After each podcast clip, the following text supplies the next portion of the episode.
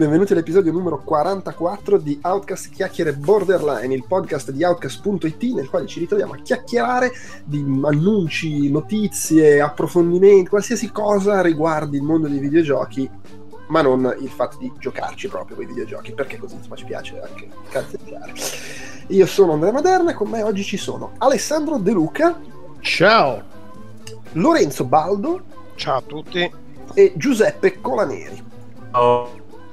Uh, allora, prima di, di, cominciare così velocemente, uh, ogni tanto lo faccio all'inizio, ricordo a chi ci ascolta, se puta caso ci ascoltate, ascoltate i nostri podcast ma non seguite il sito, esiste anche outcast.it appunto, dove c'è tutta una serie di contenuti anche scritti, oppure perfino qualche video in cui si parla prevalentemente di videogiochi, ma non solo, e in cui mh, di recente abbiamo iniziato a fare le cover story, mesi dedicati a vari argomenti, questo mese stiamo parlando di Stranger Things e conseguentemente anche un po' degli anni 80 in generale tu- su film, videogiochi eh, e qualsiasi cosa ci passi per la testa. Quindi magari può essere una roba interessante in cui andare a curiosare, ci saranno anche dei podcast sull'argomento.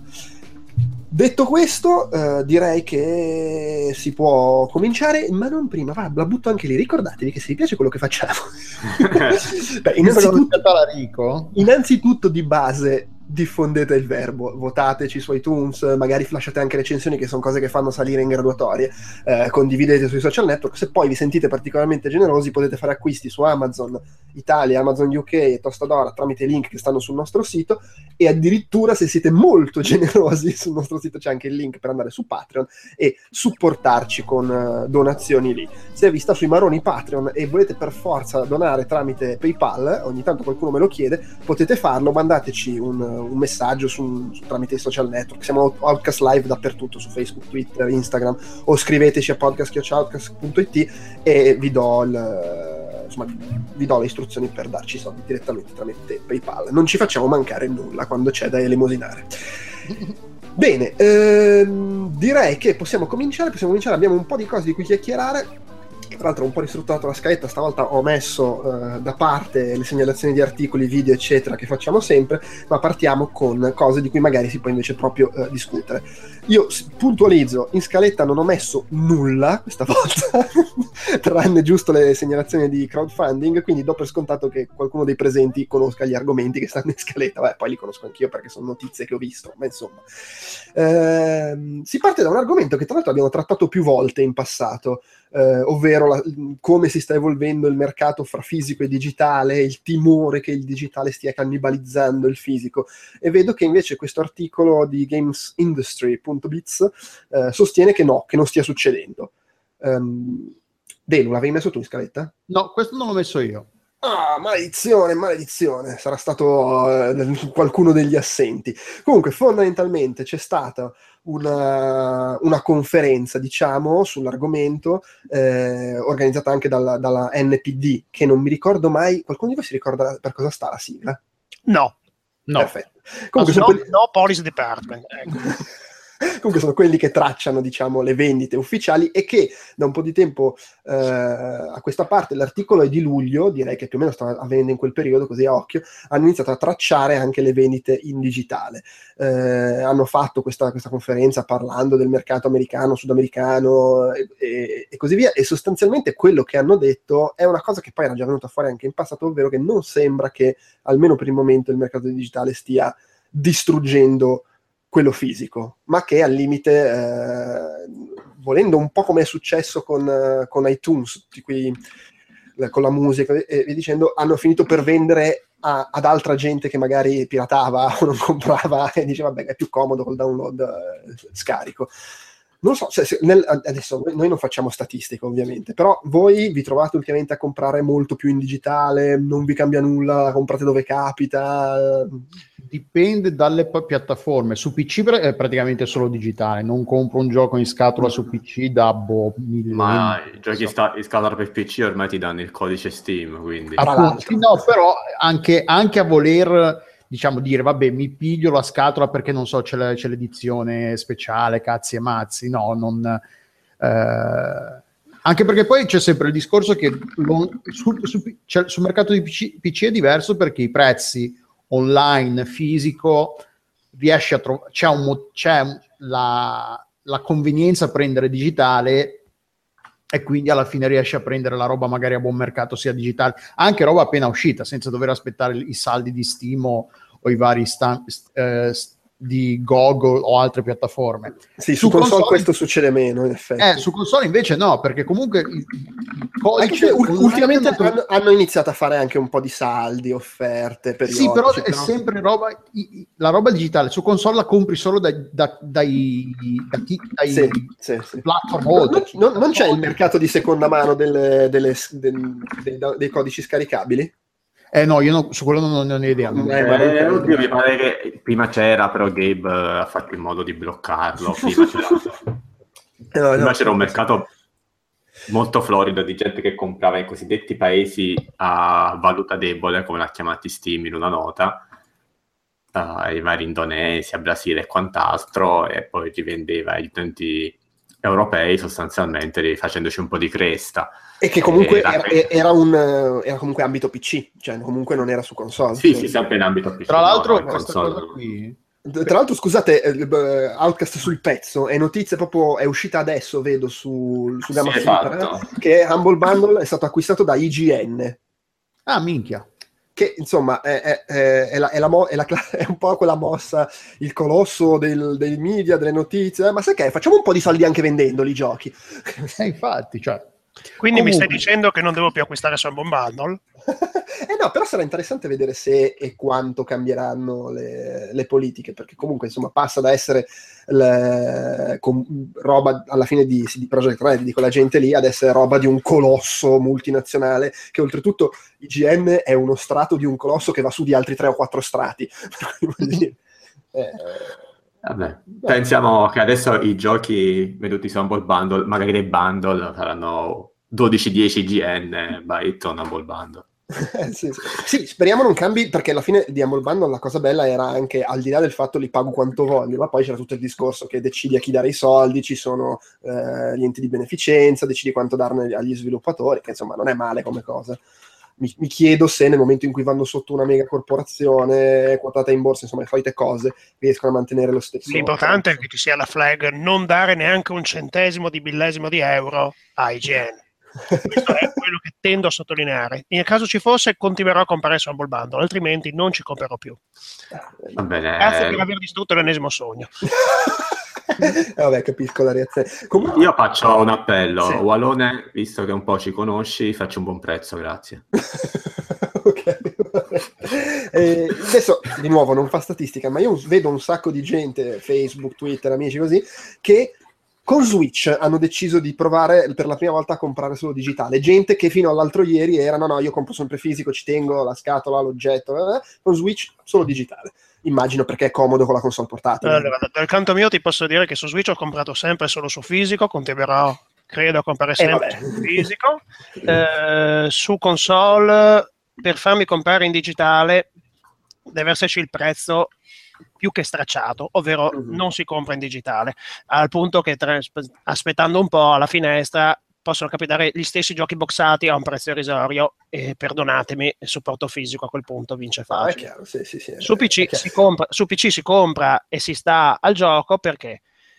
Perché con i saldi di Steam e con il livellamento verso il basso, verso i prezzi, a parte che non c'è altra alternativa, co- come avete già detto, su, su PC comprare fisico è impossibile, il mercato dice quello e o ci stai o non giochi su PC.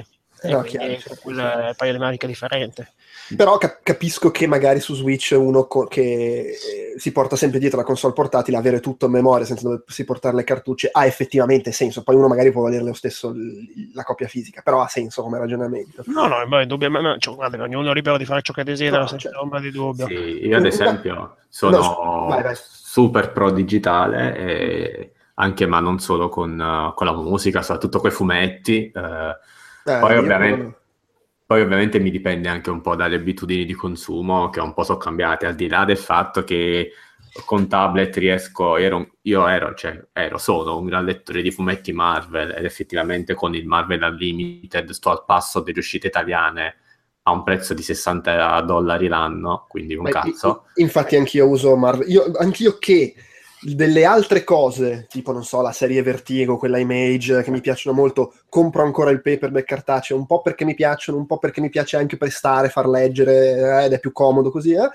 Però sì, cioè per leggere i fumetti Marvel, che pur essendocene di bellissimi, considero un po' più la palta, quelli che leggi a un tanto al chilo, mi sono fatto i 60 dollari annui di, di, di abbonamento. Ma io guarda, con Comixology sarà che mh, so- diciamo sono un po' cambiate le... Io sono passato dai fumetti di carta che spendevo centinaia di euro al mese, ma centinaia davvero euro al mese, a ne spendo il 25% in più perché li voglio USA, me li faccio importare dagli Stati Uniti, al ok, mi sono dovuto trasferire a tipo 2000 km, cioè 2000 no, ma 1200 km da casa e vaffanculo, vendo tutto, tablet e Mhm. quant'altro. È stata anche una scelta un po' dettata dalle mie nuove cambiamenti di vita che va- vanno a portare la mia collezione di fumetti. Ma è chiaro, sì, è sempre un discorso di, di- di- di esigenze, del resto si sa, le, le- le piattaforme digitali di musica sono riuscite a diventare un business proprio perché offrivano un servizio che evidentemente a un sacco di gente va bene a quel prezzo ed è più comodo che stare a cercare il torrent, lo scarichi e poi Sì, c'è dentro sì. un porno.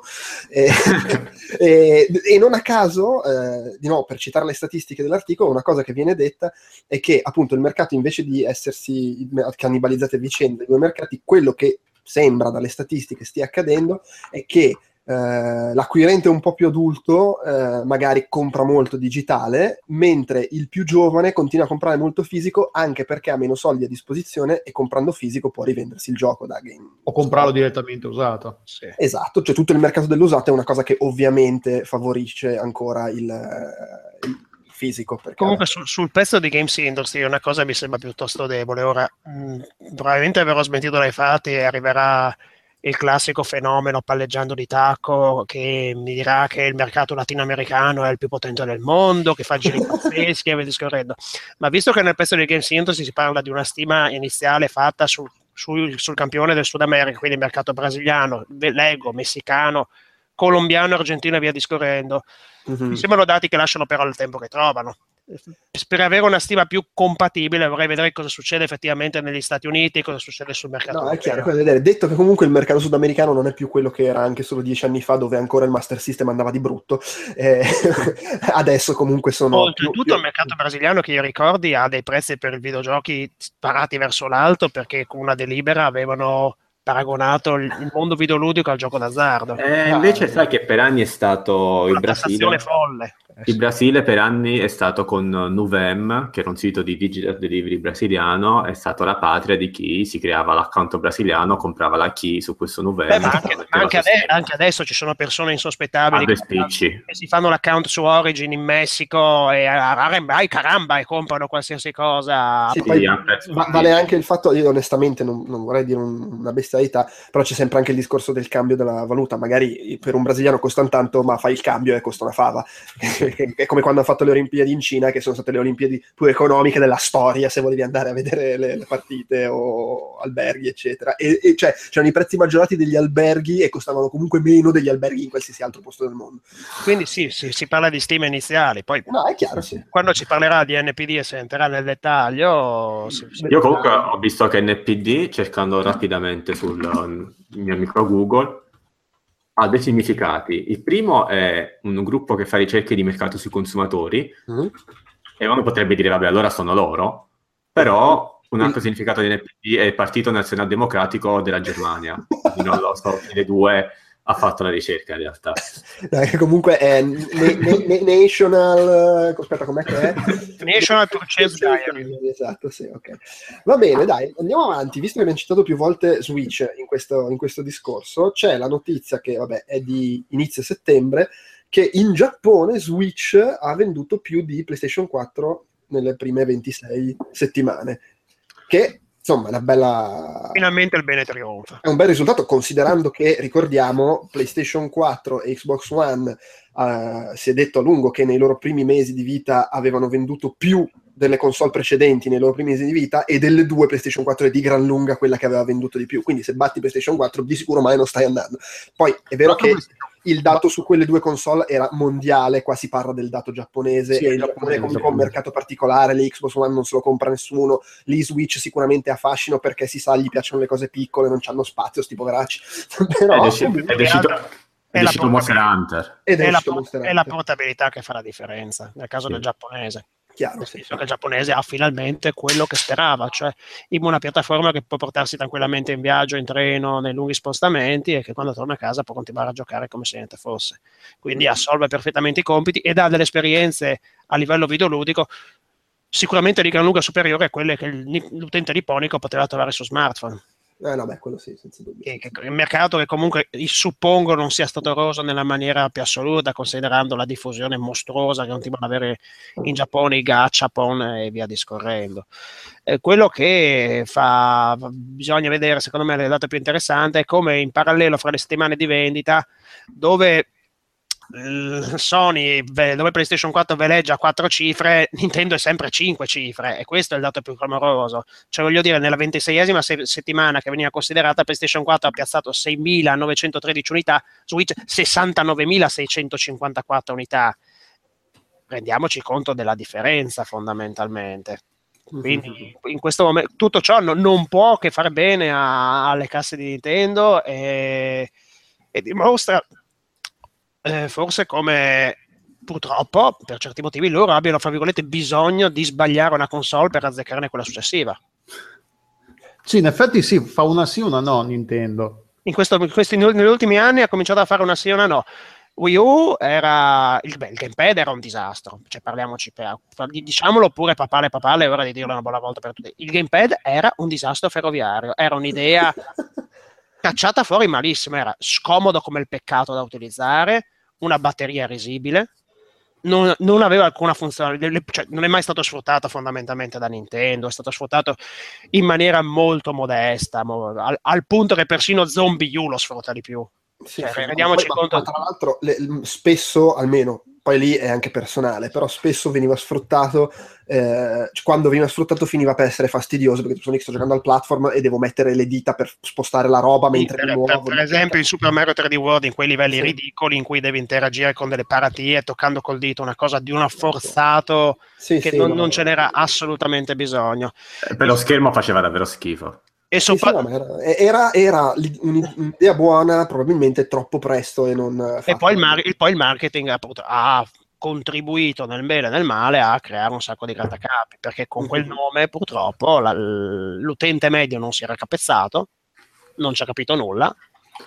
Addirittura ma quelli, boh, capito, voi direte, siete sono i fenomeni, sono gli uomini della strada, ma la gente non, non aveva, non aveva capito la differenza nella maniera più Ah, no, assoluta chiaro, sì, sì, sì. sul, sul funzionamento del software. Ma, cioè, ma poi, ah, puoi portartela in giro, sì, vabbè, ma non ti arriva manco in bagno. E vuoi mettere con Switch, puoi portarlo dove cazzo ti pare.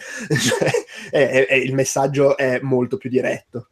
Switch, da quel punto di vista, ha, ha saputo prendere quel poco di buono che era uscito da Wii U e portarlo all'ennesima potenza, rivelandosi la scelta più sensata. Ricordo io che l'anno scorso, dopo Super Mario Run, avevo fatto quell'editoriale al veleno e, beh, grazie a Dio mi hanno smentito nel giro di un anno. Sì, ma infatti guarda che sembra quasi che prima abbiano inventato la ruota quadrata, hanno visto che faceva schifo, e detto vabbè, però forse il concetto della ruota non era male, proviamo a cambiargli forma ed è uscita la ruota tonda che... Sì. Effettivamente. Infatti no, di- io di Switch posso parlarne solo bene, quindi dovrebbe vendere... Ma di Switch, di Switch se, se ne deve parlare solo bene. Nel Sa- senso, sarei curioso di sapere come stanno andando cose tipo NBA, FIFA e soprattutto sono curioso di vedere come andranno eh, Doom, eh, come andrà Allora, i primi- i primi riscontri di-. I primi riscontri di FIFA che venivano dal mercato anglosassone erano drasticamente negativi, però Ok. Non si sa nemmeno quante copie abbia distribuito Electronic Arts, come si sia comportata, e mancano dei dati pro- proprio concreti per poter parlare di questo. Eh, no, è che comunque è una curiosità, al di, là del fatto che non- a me, nel senso, interessa relativamente giocare a quella roba su Switch, perché comunque ho a disposizione altro su cui giocarci e vabbè, e magari invece ad altri interessa. Cioè, il- quello che mi incuriosisce è l'utente che, che ha Switch, a prescindere dal fatto che abbia o meno altre console, a molta gente penso comunque possa interessare dire, oh, posso giocarmi Doom dove mi pare. E voglio vedere se eh, sarà la prima console Nintendo da un po' di tempo a questa parte che, oltre a vendere tanto, si rivela anche un mercato dignitoso per le terze parti che portano Beh, anche lì lo. Bet- se Bethesda ha annunciato la conversione di Wolf, del prossimo Wolfenstein Mhm. annunciata così vuol dire che evidentemente un minimo minimo di interesse per l'argomento ce l'ha No, è chiaro, ci credono, però sai, Perché- all- perché questo- all'inizio, all'inizio ci credi. momento il supporto delle terze parti è Eh, certo. falli- fallimentato o il voler riproporre ciò che ha fatto successo da altre parti Però sperando sai, il, il discorso è che comunque al lancio ci credi, anche al lancio di Wii U c'era Zombie U, al lancio di Wii c'era Red Steel, eh, su Wii U è finita subito perché le vendite erano quelle che erano, su Wii comunque le terze parti hanno continuato a provarci per un po' perché Wii aveva venduto un fantastigliardo di Sì, pezzi, però facevano- però comunque... facevano le versioni disgraziate No, è chiaro, lì era anche difficile. FIFA era, comunque- FIFA era il parente mongoloide era I- i- il discorso è la console vende tanto, ovviamente ci provi a portare un gioco. Sono curioso di vedere se questa volta venderanno anche i multipiattaforma a sufficienza da dire vabbè, continuiamo a provarci o no. E su Wii secondo me era anche complicato perché la differenza col- con gli altri due hardware era veramente allucinante per un multipiattaforma. Qui non dico che non ci sia differenza, però secondo me fa comunque una, una buona figura il- se, se ti ci metti un gioco, soprattutto poi considerando che lo giochi portatile in giro, c'è anche quello. Wii Beh. giocavi la versione stronza a casa. vedersi, giochi. vedersi Doom girare in 720p su quella consolina portatile a 30 frame non so Eh. quanto stabile o meno eh, deve essere una bella esperienza suppongo Eh, infatti no, questa cosa secondo me potrebbe, oh, poi magari no, eh, però secondo me potrebbe, potrebbe funzionare anche per i multipiattaforma. Beh, l'interesse, l'interesse c'è ed è chiaro, chiaramente un interesse legato ai dati di vendita. Fino a quando la console reggerà il colpo, l'interesse non potrà che aumentare. Qualora in cui i primi esperimenti dovessero andare bene, sicuramente qualcuno prenderà coraggio. Da lì a prendere coraggio e fare magari dei progetti sviluppati esclusivamente su Switch, forse la vedo difficile, ma Mm. non è, non No, è certo, necessariamente detto. Non è necessario. Eh, sai, dipende. vorrei dire solo una cosa. Sì. Cioè, è giusto, il- c'è l'interesse di Switch e anzi a me la- l'annuncio di Wolfenstein 2 soprattutto ha sorpreso, molto più di quello di Doom, perché Doom diceva, beh, il gioco che è già uscito tempo fa, proviamo a spremerlo fino all'ultimo, invece l'annuncio di Wolfenstein fatto quasi in concomitanza con quello ufficiale, poi esce sei mesi dopo, però mi ha stupito. Se- Eh. esce, esce sei mesi, cioè, però comunque esce sei mesi dopo, nel senso, non è Sì, però io parlo proprio di livello, tra virgolette, comunicativo. Da un No, no, lato, certo, però, sì, sì. Nintendo deve metterci il suo. Beh, ce lo, sta, Perché ce lo sta mettendo. Cioè, se ce lo sta mettendo, però io faccio la classica domanda, eh, che ci vado coi piedi di piombo, ma perché sono rimasto scottatissimo da Wii U, che anche Ah, Wii U ha avuto dei gioconi esagerati. Eh, dopo Mario, Eh beh, ma scusa, cioè, ma vogliamo metterci a discutere di una console che fa 2.10 di Edge nei primi sette mesi di vita? Sul serio? Abbiamo avuto No, Zelda, Zelda e. Mario Eh, all'orizzonte. Cioè, ragazzi, no, qui è indiscutibile. Eh, Cioè, questo, scusa, questo 2017 è il lancio più strepitoso di una console di sempre, cioè, senza Sì, sa e senza, senza però, devi, però devi continuare a battere il ferro finché è caldo, secondo me. Sì, ma tu, tu li conosci, tu li conosci come fanno gli annunci, come li fanno all'ultimo Sì, sì. momento, come fanno le solite loro. Esatto, cioè, allora, bisogna vedere cosa ci sarà a inizio anno, ma io sono sicuro che alle tre presenteranno cose che poi gli fanno il, il- il Natale. E secondo me, comunque, fra come si dice, Nintendo Direct, eccetera, ci sono cose che non sappiamo che, che- che arriveranno. Ma lo credo, però il problema è anche il sa- cioè, sarò un po' polemico. Io speravo che ammaz- ammazzasse subito il 3DS. Lo speravo tantissimo. Eh, ma lì, sai, se continuano a Eh, vedere- Eh, come avrebbe potuto, voglio dire, con l'installato mostruoso che ha, Lo sarebbe so. stato Da un lato lo, speravo, lo speravo così mi illudevo che a livello produttivo poteva avere, non dico un gioco fighissimo al mese, è impossibile, nessuno Beh, ma, ma onestamente io credo che Esatto. Nintendo comunque si stia concentrando su, su Switch, cioè il Metroid per 3DS non è che l'hanno fatto loro. Per Beh, dire, in questo periodo, allora, Nintendo ha quasi pratica- praticamente pubblicato un pezzo da 90 al mese, eh, perché, boh, vogliamo mettere, metto nell'annovero per comodità mia Mario, Mario Kart 8 Deluxe, resta un pezzo da 90, indiscutibile. No, ti, è partito con, ti è partito con Zelda, ti è passato poi Mario, eh, sì scusate, Mario Kart, è arrivato ARMS, che continua a rimpolpare di contenuti con supporto sulla lunghissima distanza, siamo già alla versione 3.2 addirittura d'arrivo. D'estate ha piazzato Splatoon 2, che ha fatto botto contro botto, eccetera, eccetera. Questo mese di settembre non ha fatto uscire niente Ma su tra Switch. l'altro ha è, fatto è- è. Ubisoft, ma secondo me ne devi contare anche Mario e Rabbids perché è comunque un gioco che- su cui Nintendo ha puntato, cioè indub- Sì, sicuramente. sì, beh, se gli ha dato il franchise in faccia, quindi ci puntano Eh. per forza, altrimenti non Adesso- ci avrebbero messo la faccia così a questo punto. Infatti, cioè, il, il 2017 di Switch secondo me è difficile criticarlo. Bisogna vedere cosa faranno l'anno prossimo, ma più che altro non per mancanza di fiducia. Eh, oddio, poi magari uno c'è mancanza di fiducia, però al di là della mancanza o meno di fiducia, il punto è che semplicemente non lo sappiamo cosa faranno Beh, l'anno per esempio, ribadisco, tra due settimane abbiamo Mario, a dicembre c'è Xenoblade 2, Vero, sì. ah, ne- non si- a dicembre cosa- c'è? Xenoblade Se 2. non- Ma infatti sì. Se, se- se sei uno che gioca più o meno a tutti i generi, fino adesso una roba al mese top ce l'hai avuta, più tutti gli indie, le altre cose collaterali. Quindi non credo ci si possa lamentare. Poi vedremo. Vabbè, non è per questo c'ho Stardew Valley e penso mi durerà fino al 2025, però. Sì, al, al prossimo Mario.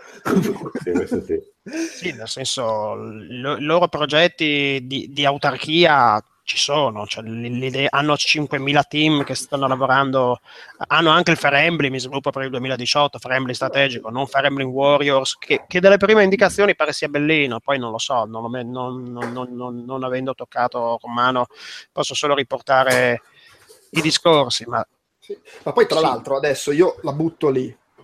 Non ci credo, però la butto lì. Nintendo, lo sappiamo, di solito alle 3 mostra roba che sta per uscire. Cioè che loro, esce. loro con gli annunci a lunga distanza non ce la fanno. Esatto. Quest'anno alle 3 hanno mostrato il titolo di Metroid, che per loro è una roba stranissima. E però magari restano comunque nelle loro metodologie solite, il che vuol dire che Metroid esce a Natale dell'anno prossimo. Cioè, Mm, hanno mostrato no. solo il titolo perché non vogliono mostrare comunque un cazzo prima dei pochi mesi dall'uscita. Nel senso, se, ve la dico così, se non l'avessero annunciato, secondo me non sarebbe stato folle che lo presentassero l'anno prossimo per farlo uscire a Natale. Ah, già pronto? Beh, sì, madonna mia, la gente ci sarebbe rimasta di sale, cioè Metroid 4. Ecco, se succede questa cosa, l'unica differenza rispetto a quello che fanno di solito è che un anno prima hanno detto o lo stiamo facendo. Sì, però non ti hanno detto chi lo fa, perché lo fa e No, come no, lo fa. Eh, lo so, però nel senso su- succede questa cosa. Certo, è difficile che succeda con Metroid, che non si sa proprio, proprio nulla che lo stanno facendo, perché insomma è una cosa grossa. Però vediamo, secondo me. eh,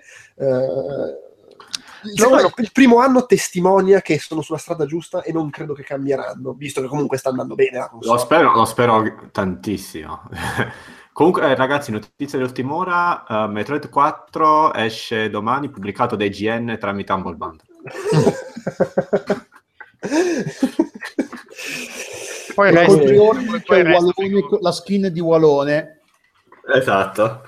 è stata Che- un'iniezione, Switch è stata un'iniezione di fiducia di cui non dico che avessero bisogno, però avevamo forse noi bisogno dall'altra parte della barricata, ecco, per, per- per- per, per credere che ci fosse, fino ci fosse un'altra volta una strada diversa possibile al di là del duopolio PlayStation 4 Xbox One e del loro cantarsi addosso. No, con sì, giocatori. co- concordo e sono ancora più contento del fatto che si- eh, sia Mario che eh, Zelda non, sono chi più e chi meno, ovviamente, entrambi dei capitoli, tra virgolette, di rottura rispetto al recente passato, comunque.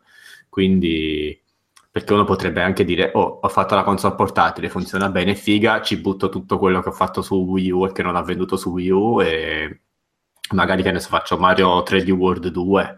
Invece la cosa mi ha molto piacevolmente Bah, guarda, stupito. se fosse per me un Bayonetta Collection, eh, glielo Ma, comprerei. ma quello uscirà secondo me tranquillo. Io sarei- glielo comprerei all'istante senza farmi grossi problemi nella maniera più assoluta perché per, per- per il gusto di, di averlo lì con zero caricamenti, zero, zero di niente, di niente, di niente.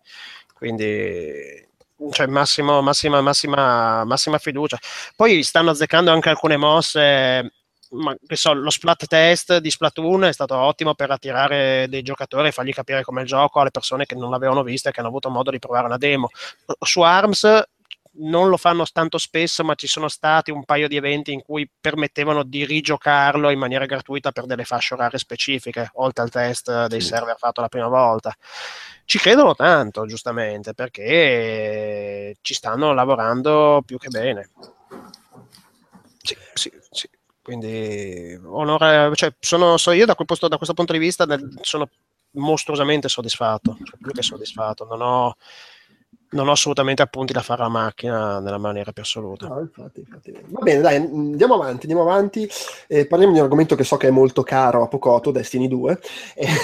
Eh, beh, Eh, messo dai. lui questo, sono sicuro che l'ha messo lui. Eh, no, però, int- allora, a parte il fatto che questo articolo di Polygon pone una domanda a cui la risposta è grazie al cazzo, nel senso, cioè, non sarebbe bello se fosse possibile accedere al personaggio di Destiny 2 a prescindere dalla piattaforma su cui si- ci giochi? Sì, è grazie al cazzo.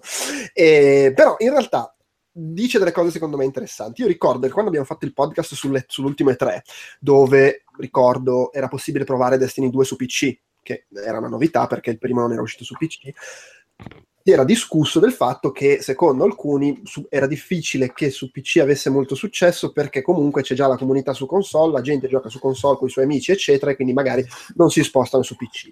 Dopodiché c'è stata la beta e vedo qui quello che dicono i dati della beta è che la beta è stata giocata soprattutto su PC. Quindi comunque l'interesse direi c'è, del resto C'è. vabbè, è un genere che su PC va, lo spara tutto, per cui è anche comprensibile. Allo stesso tempo, però, il gioco esce prima su console, è uscito eh, un mese prima. mm, Sì. No, più di un mese prima, sei settimane, esce il 24, esce il 24 su Ok. PC. Che è una cosa che comunque ovviamente spinge verso il mercato console perché la gente ci vuole giocare prima e dice la gente che ci ha giocato su console fino adesso è difficile che passi su PC perché devi buttare nel cesso le sei settimane che ha fatto. Eh, se invece potessi eh, spostare agilmente il salvataggio di qua e di là sarebbe una cosa bella e a favore dell'utenza e io sono so- assolutamente d'accordo. Tra l'altro, ovviamente a livello tecnico non mi metto a pontificare, non so se quanto possa essere complicato per come è strutturato Destiny però in senso assoluto sono cose che si sono viste. Telltale Games finalmente con gli ultimi suoi giochi degli ultimi due anni ha permesso di spostare i salvataggi che magari Allora, eri- ancora costretto a giocare su Xbox 360 e finalmente sono potuto passare al, al PC. P- scusa Giuseppe, prima di lasciarti la parola Eh. una cosa. Secondo me sarebbe una cosa buona. Tra l'altro non si parla di multiplayer cross platform, che ultimamente Sony ha fatto di tutto per impedirlo, ma semplicemente di poter portare il, eh, poter accedere al tuo account da tutte le piattaforme, che è comunque una cosa meno forte, diciamo, se vuoi. Che è Tant'è- comunque rivoluzionaria a Sì. pensarci, perché non Cioè, lo fa, lo fa. appunto quasi nessuno, appunto, succede con i giochi Telltale, però sono veramente roba piccola. Lo fa CDPR con Gwent. Eh, per Tra- esempio, ecco. C- tra PC e Xbox, ma è una cosa recente, un recentissimo, Ah, di 10 Eh, insomma, giorni. s- sarebbe una cosa, non, non pretendo il multiplayer cross platform, ma già questo sarebbe una cosa per andare incontro ai giocatori. Certo, Sony da vedere se lo permette. La cosa che mi ha un po' agghiacciato e che purtroppo è credibile è il fatto che nell'articolo dicono la gente sarebbe disposta a pagare per averlo, tipo 5-10 dollari per spostare il salvataggio. Minchia, sì, ma se si mette pure la stampa a suggerirle queste cose, mandate a fanculo. No, vabbè. La questione, io mi sono un po' informato all'epoca perché eh, ho provato la demo su PC ed è una roba strabiliante, e- però la fotta di giocarci abbastanza prima, mm, no abbastanza, un bel po' prima, mi ha fatto un po' titubare, poi sono finito per restare su PC. Ti- mi sono informato e vabbè, il cross platform a livello di multiplayer è impossibile per vari motivi. Anzitutto perché Sony blocca ogni tipo di cross eh, a prescindere. è, è disastroso per il discorso dei sistemi di controllo, voglio dire. Sì, anche, e poi soprattutto anche per il fatto che su PC, proprio per andare incontro alla PC Master Race, Destiny ha i frame sbloccati, i frame per secondo sbloccati, mentre PlayStation è costretta a capparli a 30 fps anche per la versione PS4 Pro che potrebbe andare a 60 fps perché tra virgolette azzoppata dalla PS4 liscia. Quindi già i- le persone che hanno su PS4 Pro non possono sfruttare appieno la loro PS4 più potente perché altrimenti si creerebbero due ambienti online diversi. Eh no, cioè, e, e qui subentra Microsoft, eh ma su Xbox One X... poi la questione eh, del fatto del Tra, tra l'altro, scusa, una, scusa, una cosa che non ho detto, eh, so- oltre, Sony, oltre a essere, come ha dimostrato ultimamente, contro il cross, poi magari lo spostare il salvataggio lo concederebbero, non lo sappiamo, però oltre ad essere contro, c'è anche il fatto che poi su Destiny ha storicamente determinati accordi, ci sono contenuti che arrivano prima su PlayStation, eccetera, che complicano ulteriormente la faccenda. Poi la faccenda è complicata dal fatto che, almeno nelle intenzioni di, cioè almeno così è stato dichiarato dai sviluppatori, che la versione per PC è come se fosse proprio un gioco diverso, con un bilanciamento anche diverso e probabilmente anche le armi avranno delle proprietà leggermente diverse.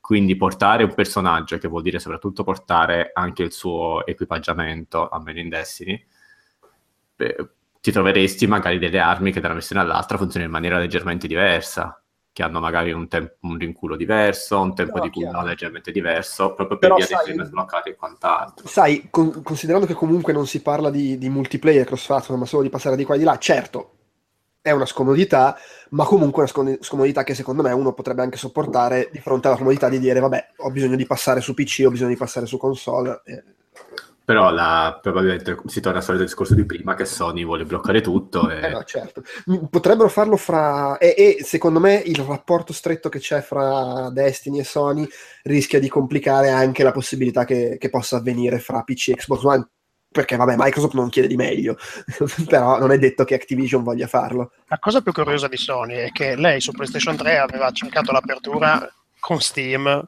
quando pubblicò Portal 2 e compagnia cantante e, Vero, sì. e oggi invece chiusura globale totale Eh, perché, sai, perché quando, quando vinci puoi Esatto. permetterti di spadroneggiare quanto vuoi Quando vinci puoi dire quanto vuoi This is for the players, ma la verità è che poi se una roba ritieni che non, non ti faccia gioco, non la fai e sti cazzi dei players. Ma Mm. cioè, nel- non è per dare contro a Sony. Storicamente tutti gli attori del mercato, quando sono in posizione di monopolio Ah, no, eh, quasi, no, fanno gli stronzi. Lo faceva Nintendo negli anni no. 80, lo stronzo. è è ovviamente normale. Beh, Nintendo, Nintendo però lo faceva perché non voleva capitare in un altro crash, in memoria di quel- del disastro No, ok, però, eh, cioè... Tutte co- tutte delle cose che poi alla- monopolio quantomeno discutibili su alcune cose e però Beh, tanto comunque in quel caso gli sviluppatori li aggiravano inventandosi le etichette satellite, e quindi quello che, quello che vuoi. Il discorso è semplicemente che quando sei in cima puoi permetterti di fare Sì. cose che Ah, altrimenti sì. non potresti poi, a- permetterti poi di alla fare. lunga ti capita anche di pagarle.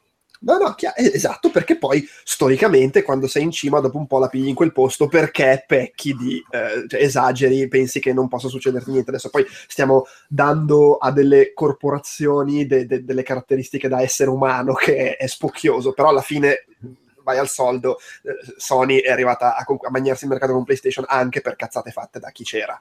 Sì, questo è ovvio. eh, però c'è una cosa divertente di Sony che, che veramente è stranissima. C'è Rocket League, un gioco, vabbè, conoscete tutti. Si può giocare tra PC e PlayStation 4, cioè utenti PC e e utenti PlayStation 4 possono giocare insieme. Possono giocare insieme utenti Xbox e utenti PC. Possono giocare insieme utenti Xbox, utenti PC e utenti Switch, tutti e tre insieme. Però PS4, gli utenti PS4 possono giocare solo con quelli PC. Cioè, è una roba proprio. Cioè, veramente tipo. No, noi siamo il club speciale, andatene a fanculo voi altri.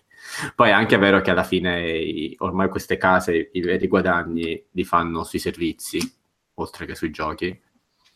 E, e avere una console non vuol dire tanto avere una PlayStation 4 o una Xbox, ma vuol dire avere il PS PlayStation, eh, cioè PlayStation Plus o avere l'Xbox Live, come si chiama. Quindi è una guerra anche di servizi più che di piattaforme, diventa un certo No, punto. è chiaro, tu non, non- cioè, non vogliono concedere che giochi con gli utenti di, di- di- di Microsoft, eh, di Nintendo, che di nuovo, cioè, è, è una loro prerogativa. Posso capire che ci siano anche delle motivazioni sensate, però tutto mi puoi raccontare tranne che questa sia una scelta che va a favore del giocatore, onestamente. Ma no, quello no. Eh, tutto qua. Va bene, dai, dai. Pro- poi facevano anche il discorso di vendite, che quante copie magari avrebbero venduto in più eh, in totale. Vabbè, ovviamente gli sviluppatori e Activision avrebbero potuto, l'avrebbero fatto. Sicuramente ci sono delle menate dietro di Sony e Microsoft e compagnia bella che mettono i paletti, però a livello di vendite ne avrebbero sicuramente giovato, anche senza chi è che avrebbe preso magari la versione, la versione PlayStation 4, incomincia a giocare sulla, eh, sulla versione PlayStation 4, esce la versione PC, vende quella PlayStation 4, o magari se la tiene, va a sapere, eh, e continua a giocare poi su PC con gli amici. Sì, sì, anche perché magari cioè, Io vuoi, gio- vuoi giocare su, l'avrei fatto, ma ci avrei pensato. Ma magari poi, se sei molto appassionato di Destiny, ci sta che dici a volte voglio giocare su PlayStation 4 perché lì ho comunque il mio gruppo di amici e a volte voglio giocare su PC perché comunque mi piace giocare a 60 frame col mouse e tastiera, quel che è.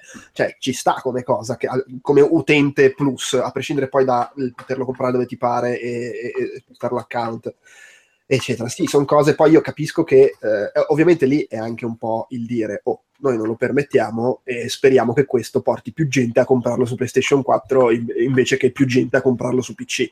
È evidente che il ragionamento è quello.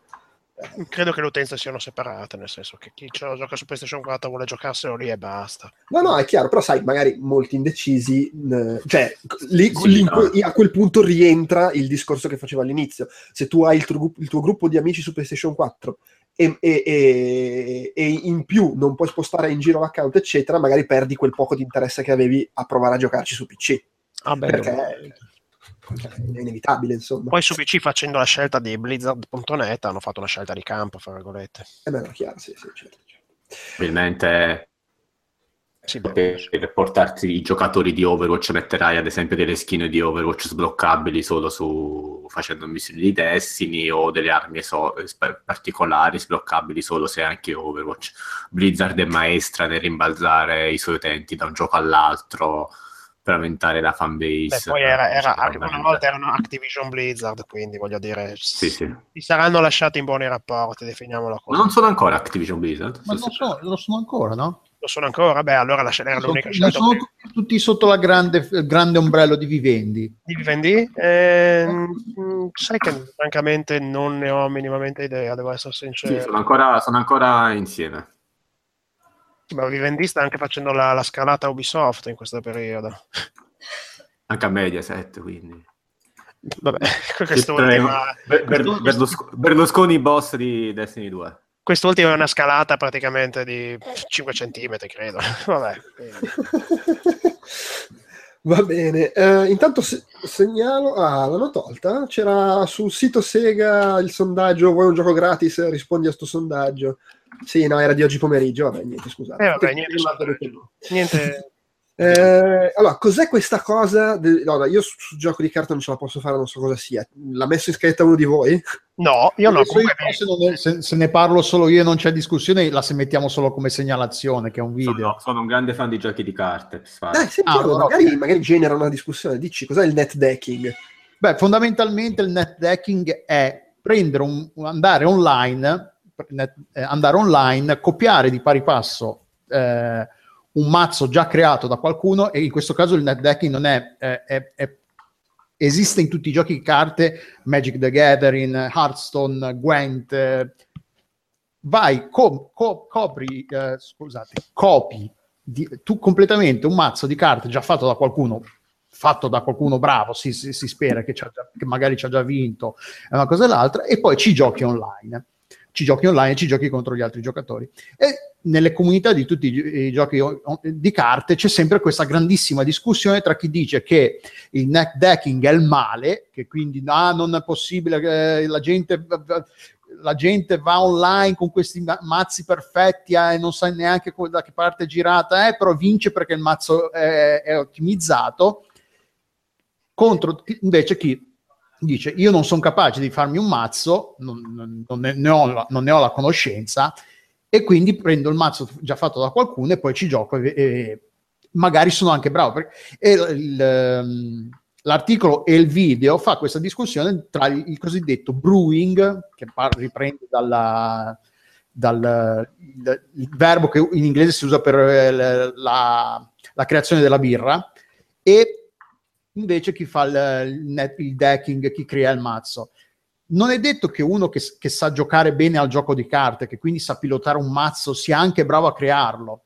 E comunque per creare un mazzo ci vuole un livello di conoscenza del gioco nella sua interezza che non tutti hanno il tempo e la capacità, indubbiamente, anche di avere. Perché Devi farti il mazzo per creare un mazzo. Mazzo. Perché comunque per creare un mazzo ci vuole la conoscenza di tutte le carte, perché non puoi dire, magari tu lo- le conosci, non so, su un blocco di 150 carte ne conosci 50. Fai un mazzo con le 50 carte che conosci e un mazzo di merda viene per forza. Eh, quindi devi conoscere tutte le carte, devi conoscere come interagiscono tra di loro, come funzionano, li- quali sono le carte migliori, perché altrimenti non hai proprio le, le conoscenze di base per eh, reputare una carta, per, per stabilire la forza di una carta nel, nel, nel metagioco, nel metagame, quello che si gioca, che si chiama il metagame.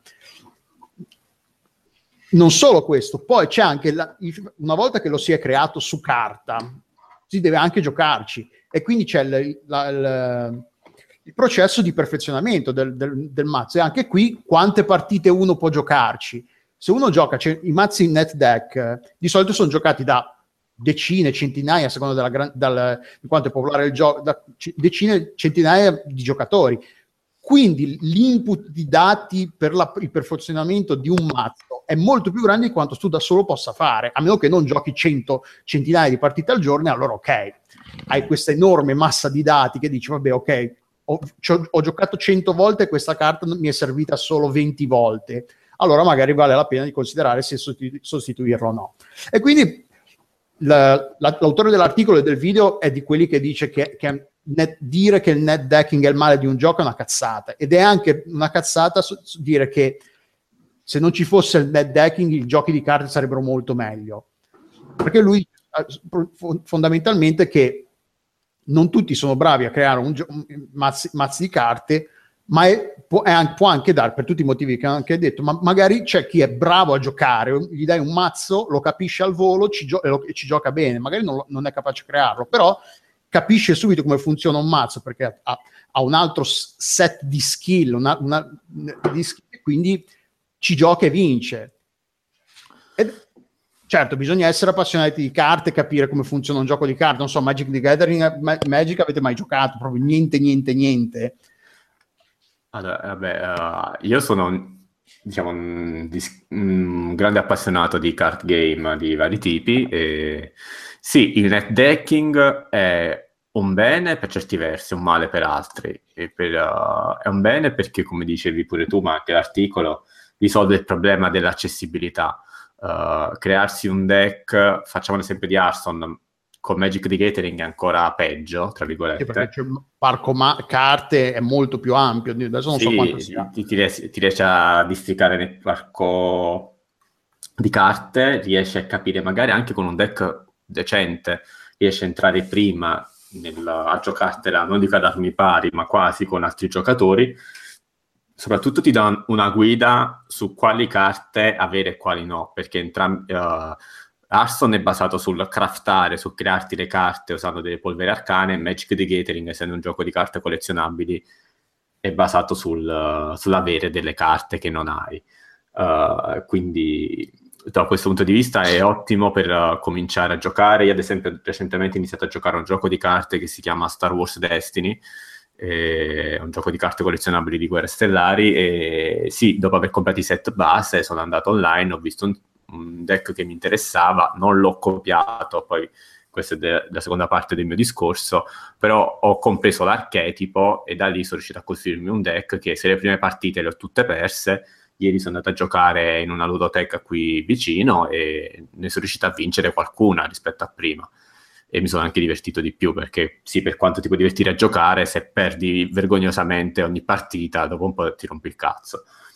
Per quanto invece riguarda la parte uh, tra virgolette, male del net decking, il male è che in un gioco come Hearthstone, dove, che, che se ne dica, il sistema di crafting permette un accesso molto più semplice alle carte forti rispetto a Magic. Per dirti banalmente, in un Magic se vuoi la carta super rara devi spenderci anche 30-40 euro per singola carta.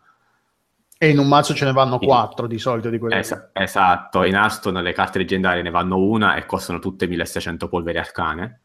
Uh, No, ma Magic, Magic è, è, è, per chi ha i soldi, è un eh gioco sì. di carte per chi ha i soldi, sia che ci giochi online, sia che giochi la versione fisica. E dicevo che in, in Hearthstone però l'eccessivo net decking può provocare dei problemi di sbilanciamento, perché c'è la questione degli streamer, c'è la questione degli influencer e il famoso metagame, che sarebbe più o meno come, le come si, de- si sistema a furia di partite giocante tra la community, il rapporto di forza tra classi e carte può essere influenzato perché a prescindere dalla bontà o meno delle carte, ma se tutti cominciano a giocare quei due o tre deck che hanno, vin- che hanno visto da quello streamer, si, si altera legge- leggermente o meno, però comunque in ogni caso si altera l'equilibrio delle carte che si sono in gioco. Secondo me cambia solo la velocità con cui i mazzi forti diventano popolari, perché mentre in Magic,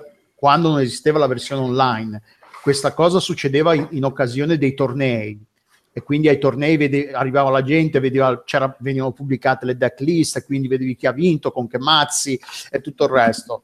Questa, questo passaggio è vero che si finisce per giocare le, con le stesse carte molto più rap- rapidamente anche dopo l'uscita di un'espansione nel giro di una settimana più o meno il meta si è stabilizzato. Il punto è che succede molto più velocemente perché c'è, c'è molta, molti più modi per accedere a queste informazioni, mentre in precedenza erano solo usciva, c'era il torneo e quindi dovevi aspettare che finisse il torneo. Sì, che la, che, sì che e no, però, perché alla fine l'utente di internet è pigro per definizione. Importare un mazzo di Hearthstone, che, che se ne dica, è molto più semplice che prendere il mazzo di Magic. Io stesso ho provato a vedere quel deck, di, faccio l'esempio di Star Wars Destiny perché ci sto giocando dico ogni tanto, cioè spesso ci vado a giocare la serie in questa ludoteca e sì, io ho visto l'archetipo, volevo farmi quel mazzo, poi a un certo punto mi trovo che due carte, solo loro due, insieme mi vengono a fare 70 euro. Ho detto, aspetta, il cazzo, vedo di sostituirle. e, ho cambiato, ho cambiato leggermente il deck. E là ho ah, fatto... è, un, è, un gioco, è, un fi- è, un gioco, fisico Star Wars Destiny? Sì, è un gioco fisico ah, Star okay. Wars Destiny. E lì ho usato il net decking come base per capire un archetipo, quindi tra virgolette non perché l'ho fatto io, ma in senso positivo e se tu copi invece in Aston il, il Pirate Warrior che costa poco e fa tanto danno e lo copiano in 100 persone, poi in, 100 mi- in 1000, poi in 10.000, un po' di equilibri si alterano, indubbiamente. Poi sì, si ha, magari si sarebbe alterato ugualmente in due mesi invece che in dieci giorni, però comunque gli equilibri li alteri.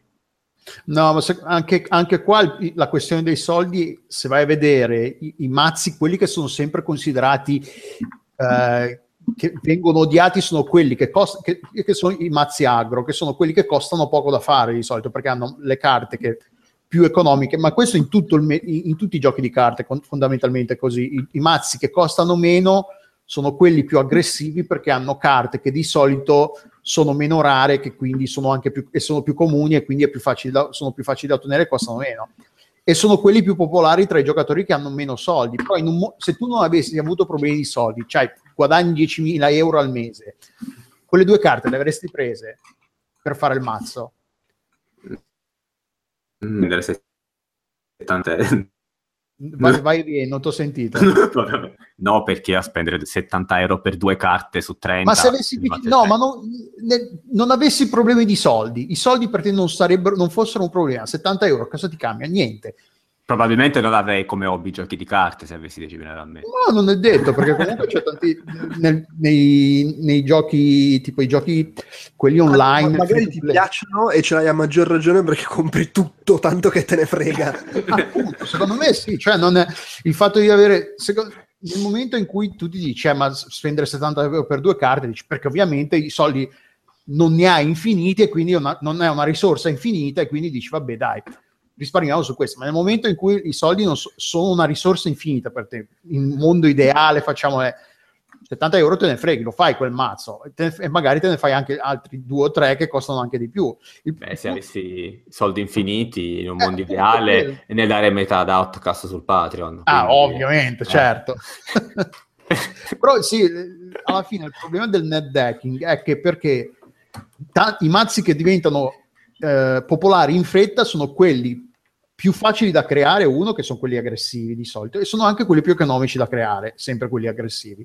E quindi c'è questo, questo uh, cane che si, circolo vizioso, cane che si morde, morde la coda di, di, quelli che dicono, ah, ma uh, il net decking è il male, però non, vo- non vogliono anche spendere, perché poi se, se tutti, non esistessero i, i net decking, non esistessero i mazzi che costano poco, la gente si ritroverebbe in, ad aver, avere il problema che non può creare i mazzi più forti perché comunque sono quelli che costano di più allora. Cioè, secondo me la, argomentaz- l'argomentazione alla fine, l'argomentazione che mi fa più ridere è quella che dice ah ma io vado online col mio mazzo creato da me e mi ammazzano tutti con questo mazzo, con quei mazzi che fanno copiati online. Non è che perché va, quelli copiano il mazzo, perché il tuo mazzo è una merda, fa schifo, sei scarso tu, quindi perdi non dare la colpa agli altri perché metto, ti, ti, rivelano quanto sei scarso. Che è questa cosa, la gente che per, pretende di vincere perché ah, l'ho creato io, allora so, deve essere buono per forza. No, è una merda. accetta il fatto che non sei capace a, cre- a creare un mazzo come si deve e non rompere i coglioni online fondamentalmente. Ci sto. Va bene, va bene, dai, andiamo avanti. Vabbè, questa è proprio una... Così, Sì, questa qua è... Eh, probabilmente chi, chi ci ascolta lo saprà, ma insomma segnaliamo questa cosa molto divertente che è uscita eh, ormai un mesetto fa, che in South Park scontri diretti, ricordiamo di trattino retti, eh, la selezione del livello di difficoltà è impostata in maniera che più aumenti la difficoltà e più il tuo diventa un personaggio di colore. e quindi ha la vita più difficile. Eh, o meglio, se selezioni un personaggio, dipende da come la vedi, se selezioni un personaggio di colore il gioco è più difficile, si alza il livello di difficoltà, forse è più così l'interpretazione, anche se hanno puntualizzato, non è che se, per, per non penalizzare chi magari vuole giocare con un personaggio di colore, non è che se giochi con un personaggio di colore e sono più difficili i combattimenti, ok, eh, ma te, ti, è più una questione narrativa, ti trattano di merda, in sostanza. C'è proprio la, la, la il commento di Cartman mentre selezioni che ti dice tranquillo, questa cosa non influenzerà il combattimento, solo tutti gli altri aspetti della tua vita. eh, vabbè, è, una cosa, è, una cosa, carina da, da South Park. Um, l'ultimo argomento che abbiamo in scaletta così come cosa di cui chiacchierare è questa cosa chiude uno studio di giochi finiti che io ammetto di non sapere cosa cazzo. No, ma anch'io io l'ho, scop- l'ho messo io questo qua e l'ho scop- ho scoperto dell'esistenza di tutto questo sottobosco di Steam. Da questa, da questa notizia. Allora, ha chiuso, ha chiuso un, lo, eh, uno studio che si chiama, aspetta, Silicon Eco Studio e Zonitron Productions. Ok. Che, che avevano circa 173 giochi su Steam e eh, Valve gliel'ha cancellati in blocco, gliel'ha rimossi tutti e loro hanno detto eh, che ci, eh, si sono ritrovati a, ve- a, non avere più giochi da vendere e loro, e poi vabbè adesso lo spe- spieghiamo anche, tutto il loro business model, tutto il loro modo di fare soldi è stato messo, è stato praticamente bannato da, da Steam e quindi eh, loro hanno chiuso. Cosa facevano questi? Praticamente sfruttavano questo, il sottobosco del gioco di, di, delle carte collezionabili su Steam. Questi qua praticamente facevano un riciclo di asset da altri. C'è un, c'è un ritorno in cuffia. Chi è che ha il volume alto? Boh, non si sa. Io le cuffie. Delu, tu la devi smettere di interromperti mentre parli per dire queste cose. Interrompo eh, io se è un problema. Vabbè, ok, allora, cioè, eh, fondamentalmente questi qua avevano un, ric- con un riciclo br- brutale di asset loro, ma anche di altri giochi, quindi li pre- andavano a rubare gli asset da altra gente, da, dagli Unity, dal, uh, da, come si chiama, dal, um, da tutti questi gio- engine di giochi che adesso tanti sono gratuiti senza problemi e quindi loro si trovavano a fare questa cosa qua. Cosa facevano loro? Praticamente vendevano questi giochi a pochissimo, la gente li mette- ci giocava mezz'ora, otteneva tutte le carte ottenibili, le rivendeva a più di quanto costava il, il gioco praticamente, perché poi c'è, c'è il, il, mercato delle carte che, e loro gio- quindi praticamente vendevano, compravano un gioco a un euro, facevano carte per 3 euro, avanti così, e, e quindi Valve ha detto no, vaffanculo, no, è ora di finirla con questa presa per il culo. E, eh... Bellissima la dichiarazione del tipo che dice sì, effettivamente facciamo cose discutibili, però insomma se Valve ci avvisava invece di levarci il tappeto da sotto ma, i piedi, sì, magari no, cambiavamo. Qua sono ver- eh,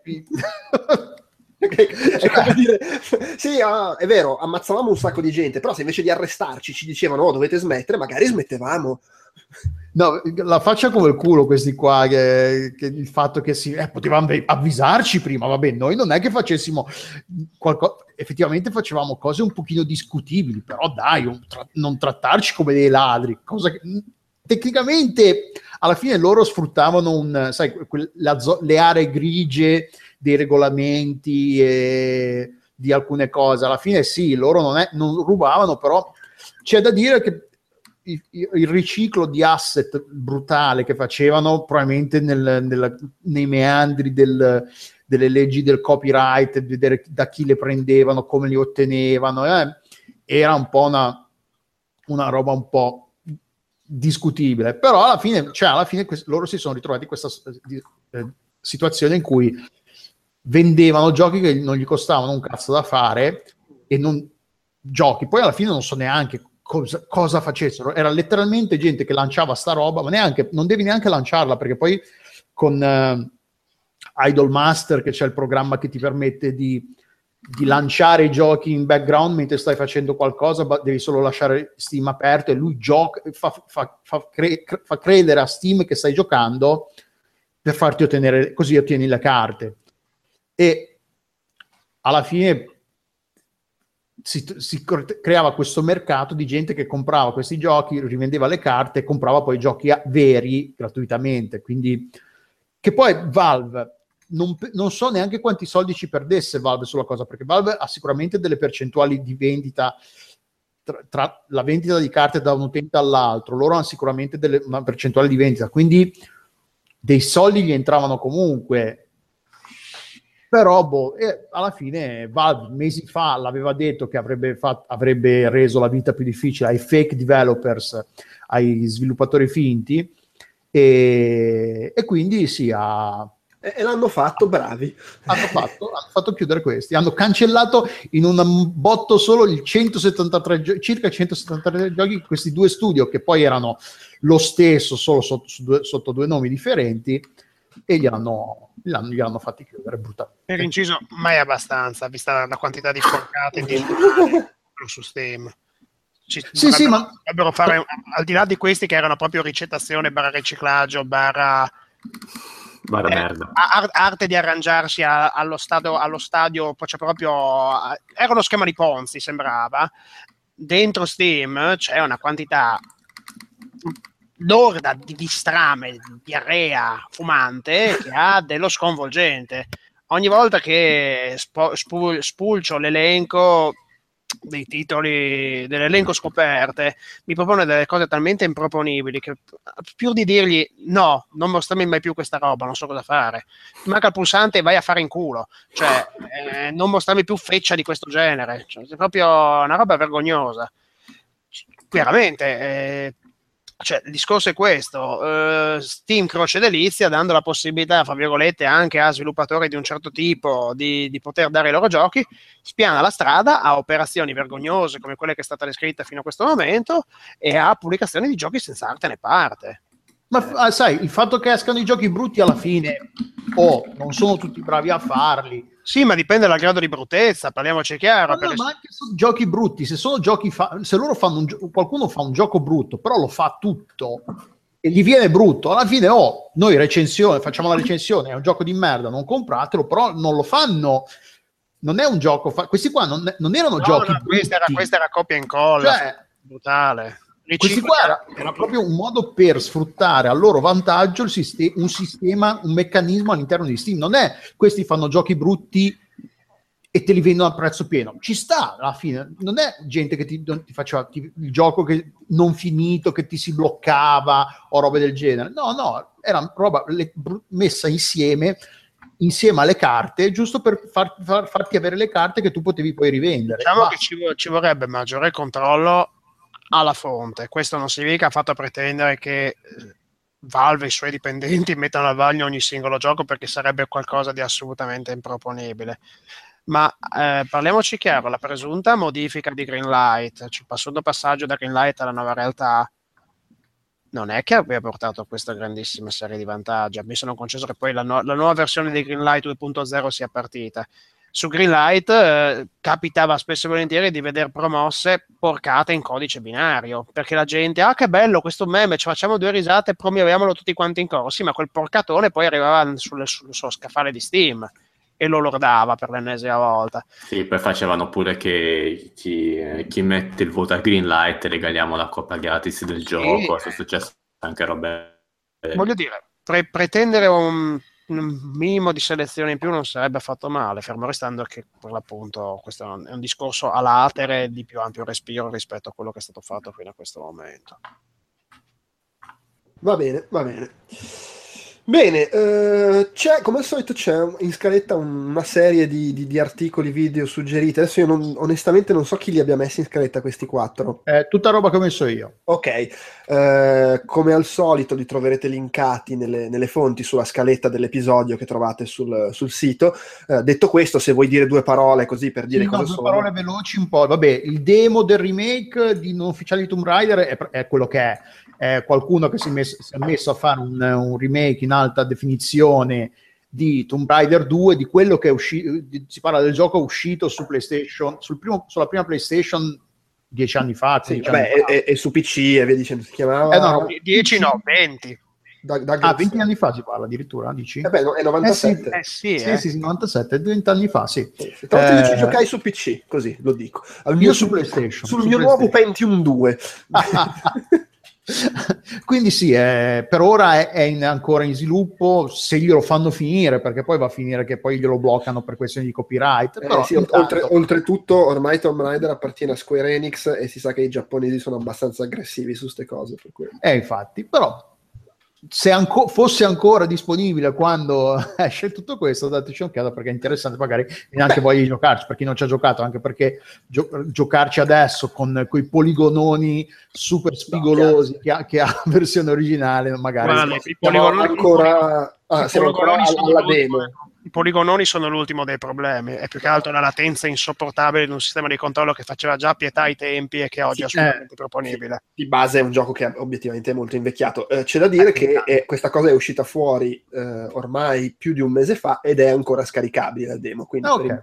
Magari, magari adesso sì, gli Square Enix ascoltano il nostro podcast e, e decidono di tirarlo giù. Poi, retrospettiva Poi su c'è un, un video che è lunghetto perché io tra Un'oretta. È un'oretta, io per, per me lo sono guardato, l'ho messo sul come si chiama?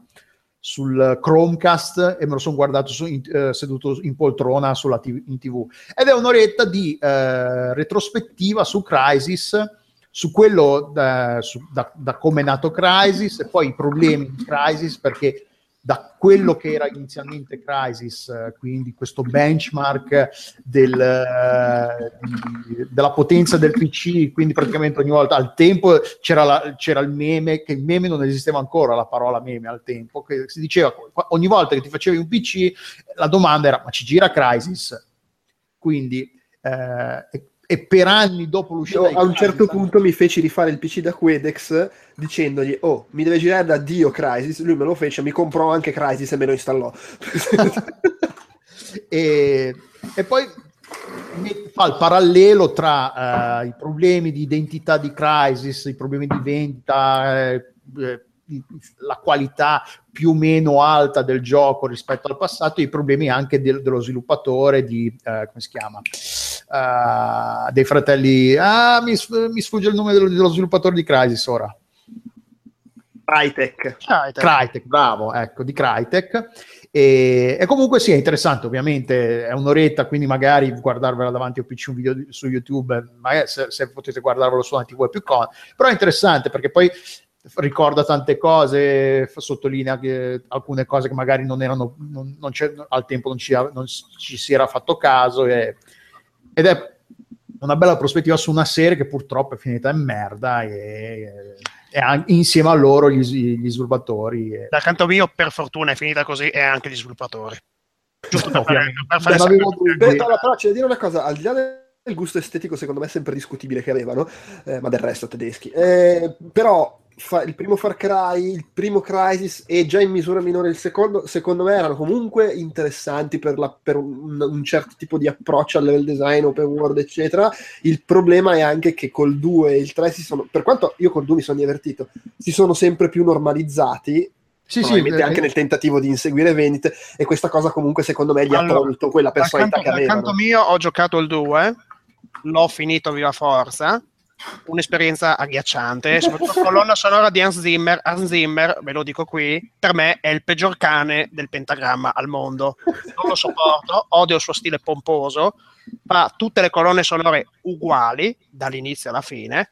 Ecco, era un collage di vomito per quanto mi Sai riguarda. quali sono diverse? Quelle in cui deve cercare di agganciarsi a composizioni altrui. Tipo, in quella del nuovo Blade Runner l'ha fatta lui, peraltro in 5 minuti perché l'hanno chiamato due settimane prima che uscisse il film fra un po'. E lì, vabbè, si è dovuto agganciare allo stile un Sì, po' ma dell'originale. quando invece gli dai, dai, fammi tutta qua la colonna sonora, lui fa sempre la solita solfa pomposa. Eh, vabbè. Sempre quella. Il primo Crisis secondo me era molto bello, a me era piaciuto. Sì, ma anche secondo un me. sacco di belle idee, eh, poi questa cosa, cioè non era solo semplicemente un gioco in cui era, era- la realizzazione tecnica era messa al, a- al servizio del game design, nel senso che questo sfoggio di questi panorami enormi, l'ambientazione nella giungla, il fogliame, i raggi di sole che passano attraverso le foglie, i God, ra- i God Rays e tutto, eh, cioè era, erano una realizzazione, la, la potenza tecnica richiesta era messa al servizio del game design, perché Sì, no, comunque ma, ma poi era un gioco dove comunque tu potevi andare- così non era come i Far Cry eh, successivi che dove se ti allontani un attimo dallo scontro eh, dove stai andando guarda che così perdi la missione oh ma vaffanculo. No, no, lì- no, infatti il, il primo Crisis, tra l'altro, eh, non c'era niente, ti diceva dove andare, ma tu Sì, nel sì. frattempo potevi girare tutto quello che cazzo Eh no, volevi. Magari ovvio, già, già il secondo era molto più guidato e poi Madonna. soprattutto aveva i checkpoint che per me era la morte perché tu E passi aveva, e aveva una passi un- narrazione insopportabile. Sì, sì, no, ma lascia stare poi la qualità della storia, piuttosto poi, poi si possono- si può piacere o non piacere, però se tu mi fai un gioco dove il punto è la figata dell'esplorare, muoverti liberamente, vado di qua, vado di là, e però non mi, do- non mi dai la possibilità di salvare, vuol dire che io magari passo tre quarti d'ora a esplorare, muoio, devo ritornare al checkpoint tre quarti d'ora prima e vabbè, vaffanculo, vado dritto al prossimo checkpoint. Sì, è quella libertà fittizia che non serve a niente a nessuno. No, sì, infatti il, Crisis 2 l'idea di libertà era quando tu avevi il, il set- avevi il, avevi il- arrivavi a, a un punto dove c'erano i nemici e quindi tu dovevi, avevi questa cosa che ti, dava, ti metteva in evidenza due o tre punti da dov- cui potevi passare e quindi era quello, il- per loro il, il sandbox era quello che ovviamente non è, cioè era una cazzata. Era, era darti una soluzione premasticata, fondamentalmente. Era- ti dava due o tre soluzioni premasticate che dici puoi passare di qua, puoi passare di là o puoi passare di qua. Cioè, alla fine sì, non, non è come in il primo Crisis che tu arrivavi con la Jeep e ti buttavi dentro un cazzo di un- una base nemica, facevi esplodere la Jeep e tu intanto ti, ti nascondevi ammazzavi tutti. Cioè, era molto era creativo. Era completamente diverso. Poi comprensibile come scelta, lo vogliamo rendere più accessibile, più simile ad altri giochi che dicono, certo, però così secondo me perdi un po' il fascino che c'è il gioco. Tutto qua. Ma andiamo No. avanti. Eh, potenziale inespresso dei videogiochi Eh, è un video di un, di un canale che si occupa soprattutto di cinema.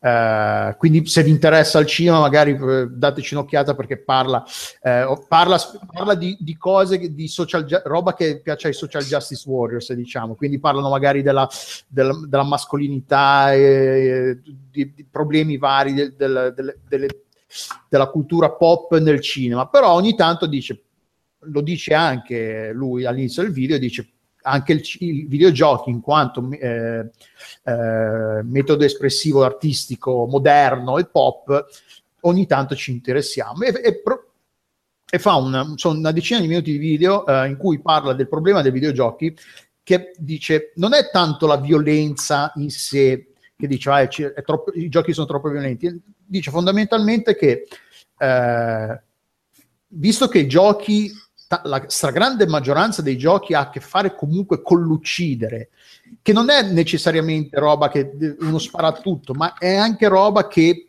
c'entra comunque la competizione l'uccidere limita fortemente le storie che puoi raccontare, perché poi alla fine se si tratta di un se ha a che fare con l'uccidere qualcuno, non, non essere ucciso, una cosa o l'altra, le storie che puoi raccontare e come le puoi raccontare sono fortemente eh, limitate, quindi c'è questo problema di fondo. E lui dice che eh, sarebbe bello, poi dice, fa, fa gli esempi, non so, tipo di...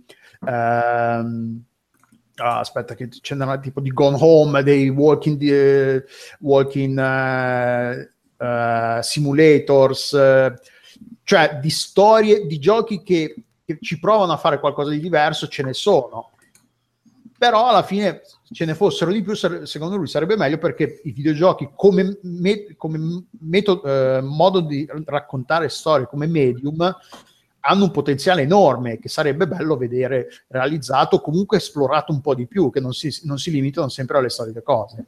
E, e quindi sì, like, tipo cita Life is Strange, eh, per, perché per dire anche um, uh, The Last of Us, che ha comunque a che fare con l'ammazzare, cioè la, il fatto di dover uccidere i cosi, gli umani, gli zombie, si torna sempre quel core, quel, quelle fondamenta di gameplay che, che poi limitano la, la, la, struttura narrativa che ci puoi costruire sopra. Questo è il suo modo di vedere. Essendo una pass- più un appassionato di cinema che non un videogiochi, vede i videogiochi in un certo modo piuttosto che in un altro, quindi gli si può, gli si può muovere un sacco di eh, appunti e controbattere. Però come, come spunto di, di, di di discussione, di riflessione, secondo me è interessante comunque ha, ha, ragione in un certo senso, perché comunque finché continueremo a giocare a, gente, a roba in cui si deve ammazzare, le storie più o meno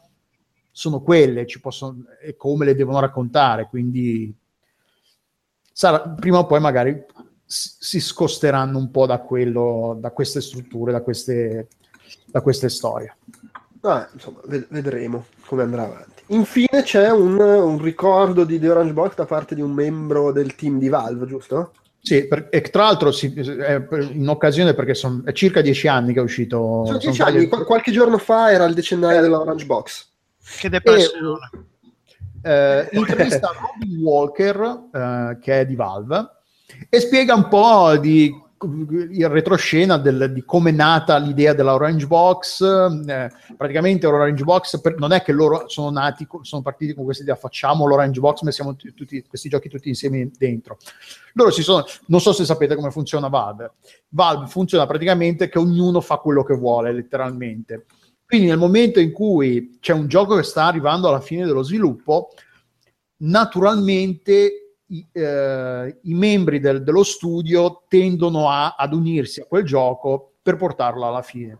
Si sono, si sono ritrovati con Team Fortress 2, Half-Life 2 Episode 2 e um, uh, Portal, che, sta, che, lo sviluppo di, di, tutti e tre i giochi arriva, era più o meno al, al, allo stesso punto e quindi loro si sono ritrovati se diamo più importanza a uno gli altri ritardano e quindi poi ci, dobbiamo deve riuscire uno, spostare il team. No, tra l'altro, no, non lo fanno perché non c'è un capo che dice tu fai quello e tu fai quell'altro. È, è letteralmente questa struttura fluida che non so come cazzo faccia funzionare, però funziona così, in cui tu, tutti possono fare letteralmente quello che vogliono. Quindi loro hanno, hanno approfittato di questa loro situazione assolutamente particolare e unica e hanno detto vi facciamo uscire tutti e tre insieme e li mettiamo in una scatola insieme. Però ovviamente loro poi ci sono ritrovati in un sacco di problemi, non sapevano come, pro- come eh, promuoverlo, c'è il problema di, di eh, non, so- non, riuscivano a fare 30, uno spot di 30 secondi che mostrasse adeguatamente tutti e tre i giochi. Cos'è? Cioè metti 10 secondi l'uno e è già, già 30 secondi sono pochi, figurati 10. Eh, poi la, la, a livello promozionale, come venderlo, eh, quanto lo fai pagare, quanto li fai pa- la percezione di quanto valgono questi giochi, li, li metti al prezzo di un gioco, lo metti a, al prezzo di due giochi e mezzo, eh, non lo rifarei, cioè col, col, senno di poi dice che è stato abbastanza, forse un errore di, di entusiasmo, è stata una bella idea, però non è cioè non è stata una grandissima idea perché probabilmente ci avrebbero fatto molto più soldi se li avessero venduti separatamente però vabbè, alla fine però è, è una cosa interessante. Di una cosa poi vabbè ovviamente di, di, Portal, di Portal 2 è uscito Team Fortress 2 continua a essere un gioco in salute nonostante si abbia 10 anni, vabbè Half-Life 2 non ne parliamo perché è una ferita aperta e è meglio non parlarne. No, a me viene, a me viene la depressione perché l'Orange Box per quanto mi riguarda so che dirò una cosa che per molti potrà sembrare eccessiva, ma è stata l'inizio della fine della Valve che conoscevamo una volta. Cioè, nel senso che nel corso di questi anni, dopo hanno fatto uscire Left 4 Dead, Left 4 Dead 2, Portal 2, i, i loro capolavori li hanno fatti ma col passare degli anni, in questa decade, Valve si è trasformata più in una macchina da business, che era già prima, che in una software house creativa. Perché l'ultimo gioco grosso che hanno fatto, perdonatemi, è Dota, Dota 2.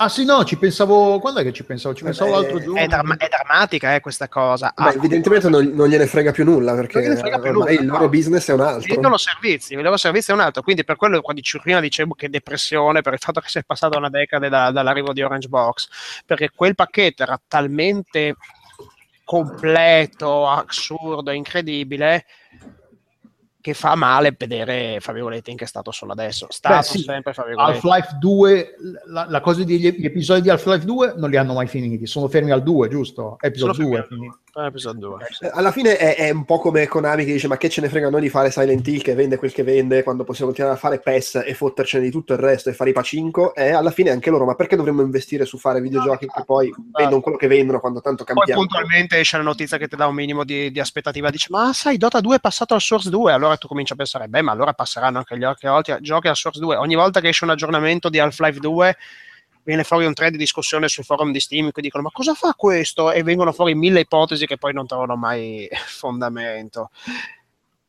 Sì, magari Half-Life 3 ce l'hanno in canna, magari lo svilupperanno prima o poi, che ne so, io, può Beh, succedere. di intanto, ne- ah, ah, Madonna, non, è- non l'ho messa. Come si chiama quello? Lo sceneggiatore. Lo sceneggiatore che ha messo, che ha messo online in codice, ha messo lo script di episodio 3, eh, l'ha messo online. Come si chiama? Lo scrittore di Hyperion neanche. Eh, Eh. no, non me lo ricordo. Comunque sì, la, la notizia è stata vista in giro. E... Boh, eh, cioè, buon per, Per, loro. dire- per me- per lui mettere online lo script, la storia, perché praticamente ha messo la storia online su un sito, messo- eh, cambiando i nomi, tipo invece che Alex, eh, è Ale- A- Axel, eh, quelle cose un po' così. eh.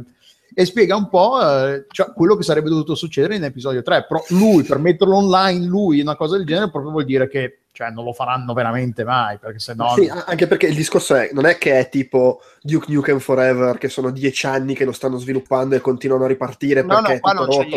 Cioè, non- è palese che non ci stanno lavorando, Non perché stanno Valve non- lavorando perché non gli interessa. eh, esatto, a un certo punto hanno deciso, vabbè, no. O magari, e magari a un certo punto cambieranno idea, però allo stato attuale dubito che ci stiano lavorando. Ma poi c'è anche questa cosa qua del chi è, mai- chi è che prende le decisioni su perché eh, questa, questa cosa della, del- della struttura fluida ne avevamo parlato in qualche, in qualche chiacchiere di, di- di tempo, tem- di un sacco di tempo fa, in cui praticamente in Square, se tu dici c'era qualcuno, un tizio, uno o due tizi, in cui che avevano come progetto, avevano deciso creare la eh, scrivania ideale per lavorare. E quindi loro in, in Valve andavano tutti i giorni a lavorare sulla loro scrivania. Cioè al progetto di, di una scrivania ideale per, per aumentare la produttività la, per essere che, sia comoda e tutto il resto. Cioè se tu nel momento in cui non c'è nessuno che dice bisogna finire l'episodio 3 cioè è questo che non ho mai capito bene come funziona e se al momento veramente in, in, eh, in Valve c'è Dota 2 e i- come si chiama il, quello Artifact, il gioco di carte che hanno presentato Sì, lui- di Dota 2. eh, il gioco di carte basato sul- sull'universo di Dota 2 se quelli sono gli unici due titoli che- di cui si sa qualcosa magari ne hanno anche altri ma se, se sono tutti magari a livello Ah, no, aspetta, hanno- hanno rimesso posto- 4 Hanno rimesso a posto una mappa di Counter Strike. Ah, ah beh eh, ah beh, allora siamo a posto. Sì, ma perché allora non rimettono a posto anche l'interfaccia grafica di Steam, visto che... Beh, ma quello ci No. lavorano pian pianino, quello lo fanno ogni tanto. Quella si spera che gli interessi. Tra Quella, l'altro. quella gli interessa tranquillamente, figurati. Va bene, dai, andiamo, andiamo avanti con una veloce rassegnina crowdfunding prima di chiudere con la gente rosica. no?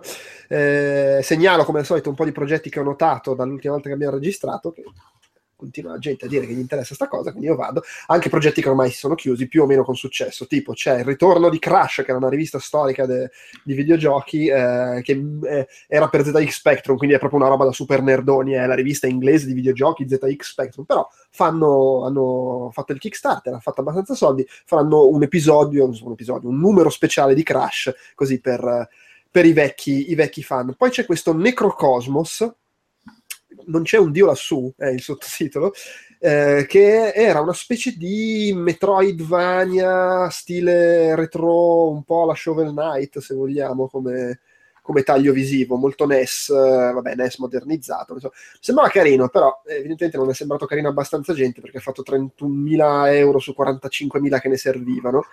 Eh, e quindi, vabbè, detto questo, eh, la, la, campagna l'hanno chiusa dicendo che comunque proveranno a continuare a, a svilupparlo e si, si, si, daranno da fare, mettiamola così. The Good Life su Fig, il nuovo gioco di, oddio, com'è che si chiama? Swery. Eh, Esatto, sì. Eh, che sta al... Facendo flop. Esatto, flop. perché ha fatto il 45% di, di, quello che serviva e ha chiuso... Ha chiuso Beh, oggi. un milione e mezzo di dollari ha chiesto. E, e ne ha fatti 682.000. Oggi hanno chiuso, tra l'altro. Grande tempismo. eh, infatti non c'è ancora... Oggi, venerdì, oggi venerdì 13. Esatto, tra l'altro.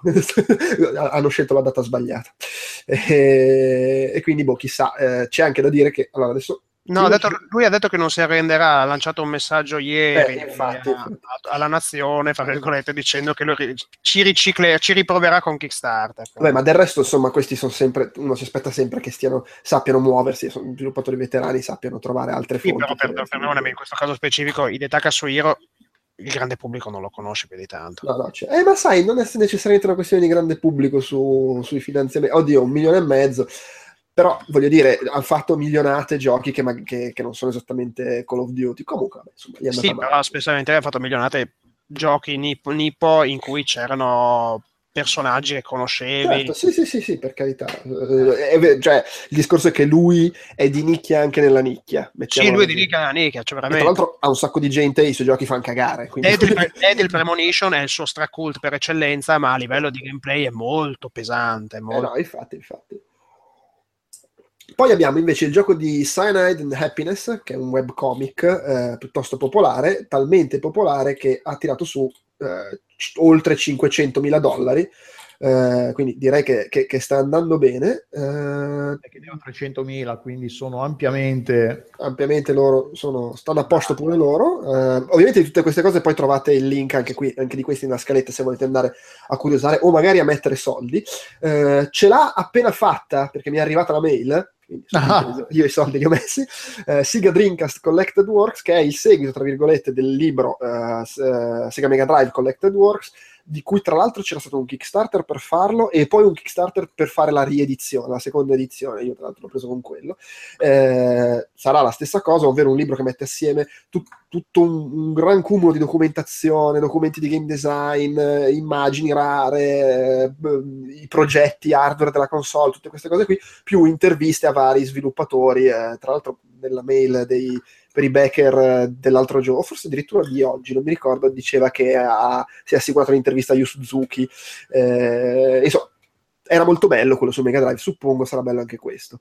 Poi, super, questo per, per, gli orfani di Outcast Sound Shower, c'è Project Hubbard, eh, Kickstarter di Rob Hubbard, che eh, ci sono vari livelli di, di, di, di, pledge che si possono fare, c'è il libro, eh, la cartuccia per Commodore 64 addirittura, eh, il, il, disco e via dicendo, quindi insomma, per gli amanti della musica chiptunes c'è anche questo. Tra l'altro ascoltavo un'intervista a Rob Ambar l'altro giorno che diceva più o meno, ma io non lo capisco la gente che fa la chiptunes oggi, ma poi ci sono strumenti troppo più fighi, ma perché devi suonare la era, era, diceva, eh, era uno sbattimento fare la musica per Commodore 64, ma siete scemi.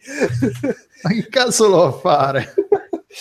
Poi abbiamo questo Flynn, Son of Crimson, che è un altro gioco di piattaforme 2D, questo più d'azione con un pizzico di Metroidvania, viene descritto. Anche qui visivamente mi sembra abbastanza carino. Questo più fortunato perché a 10 giorni dalla fine stanno a 44.000 dollari sui 40.000 richiesti. Bene così. Poi abbiamo Shakes and Fidget di Adventure, che è la nuova avventura grafica di ehm, King eh, Art Games, che sono quelli di The Book of Unwritten Tales, che non era male, vabbè, era piaciuto abbastanza. Questo è uno stile diverso perché quello aveva grafica 3D, questo invece ha uno stile più uh, cartunesco, sicuramente con elementi 3D, però lo stile è cartunesco, sempre avventura punta e clicca tradizionale. È appena iniziata la campagna, mirano 250.000 dollari, stanno già a 67.000, magari gli va bene. Questo Yesogio non so cosa sia, è stato aggiunto da qualcuno. Ah, l'ho messo io, l'ho, l'ho messo io adesso, l'ho visto combinazione. È, è, è un, è un uh, proiettore per uh, Switch. Quindi praticamente è, co- è, un po' la base per lo Switch, soltanto che ha un proiettore montato dentro. Tu ci metti dentro lo Switch, lo proietti verso un muro o il telo, se per me che magari di solito è meglio, e giochi, puoi quindi giocare sul, sulla sul... parete del, di dove stai facendo la pericena. Esatto, dove stai facendo la pericena? Te lo porti, quindi invece di dice eh, dai togliete la partita, giochiamo tut- facciamo un torneo di, di Mario Kart. Eh, però è, non è, lo, lo esempio, metteranno su Indiegogo, e, però non si sa ancora bene cosa... Per esempio, se tu sali sull'attico dove stanno facendo una grigliata, eh, che ti hanno visto dalla finestra sotto in diagonale e non proietti niente perché non ci sono finestre, non ci sono nulla sull'attico. Eh, però fai la figura da coglione perché da sociale perché hai portato lo Switch, come famosa, nel famoso primo trailer. E la cosa interessante che è che eh, è portatile perché essendo come la base, è, è, è come la base del, del, dello Switch normale, soltanto che è più cicciotta dietro, ovviamente perché c'è dentro il, il, il proiettore. E, eh, cosa dici? Pro, progetta, da 30, proietta tra, da 30 a 120 pollici a due, 200 lumen. Eh, dentro c'è una batteria da 20.400 ampere, no, mic, milliampere immagino che sia. Milliampere ora saranno. E, però ovviamente ci puoi giocare anche eh, collegato. E, Di risoluzione immagino che, non se ne parli. E, dura, e dice che dura fino a 4 ore. Dipende dalle risoluzioni, dipende da un sacco di parametri. Eh, boh proiettori HD costano, non, non, so come possa venirne fuori, però beh, vedremo, insomma. Sì, infatti, per ora tenetelo d'occhio, se ci si può iscrivere col, sul sito e dare la propria mail che magari che, che la newsletter ti, ti, avvertono quando il progetto va live su, su Indiegogo e se volete gli potete dare i soldi. Ancora non si sa, però non, ci, non, ci nessun, non c'è nessuna indicazione di prezzo, quindi non si dà. Va bene, uh, beh, allora adesso abbiamo un, per chiudere così un, un necessario la gente rosica, no? dopo un po' di tempo che non lo facevamo.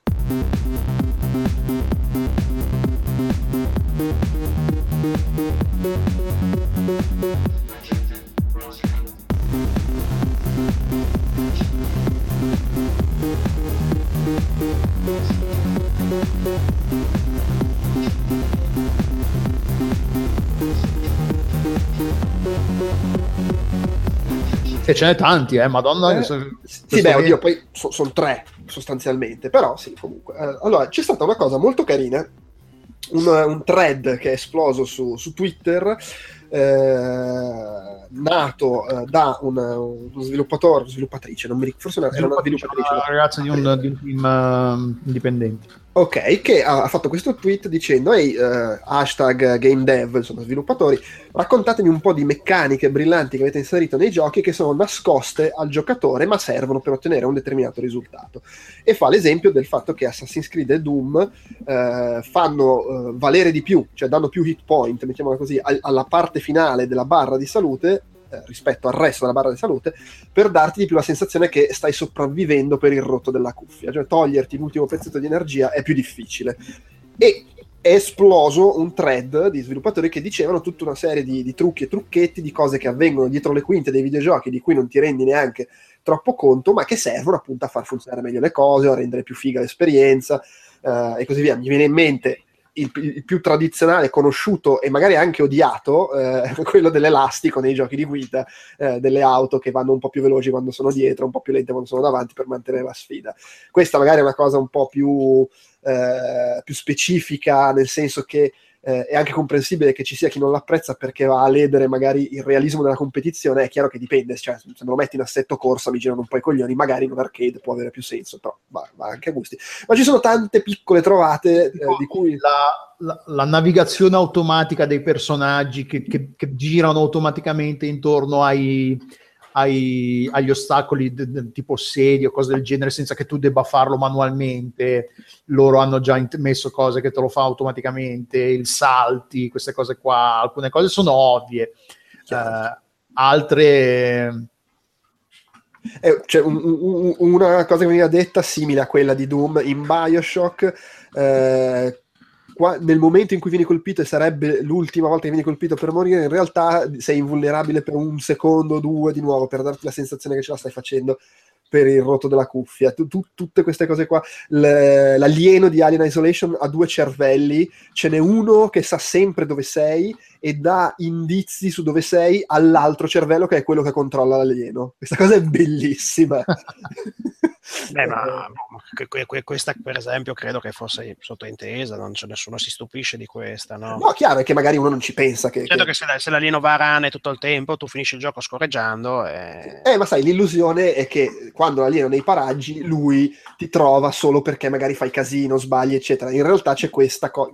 Sono cose, sono, cose, sono cose molto più deprimenti. La missione di Ken Levine che dice che in Bioshock il primo sparo da, da parte del- dei, dei nemici è sempre ciccato. Questo è allucinante. Cioè, allora fai un gioco per mongoloide e la fai finita. No, aspetta, scusa, ripeti.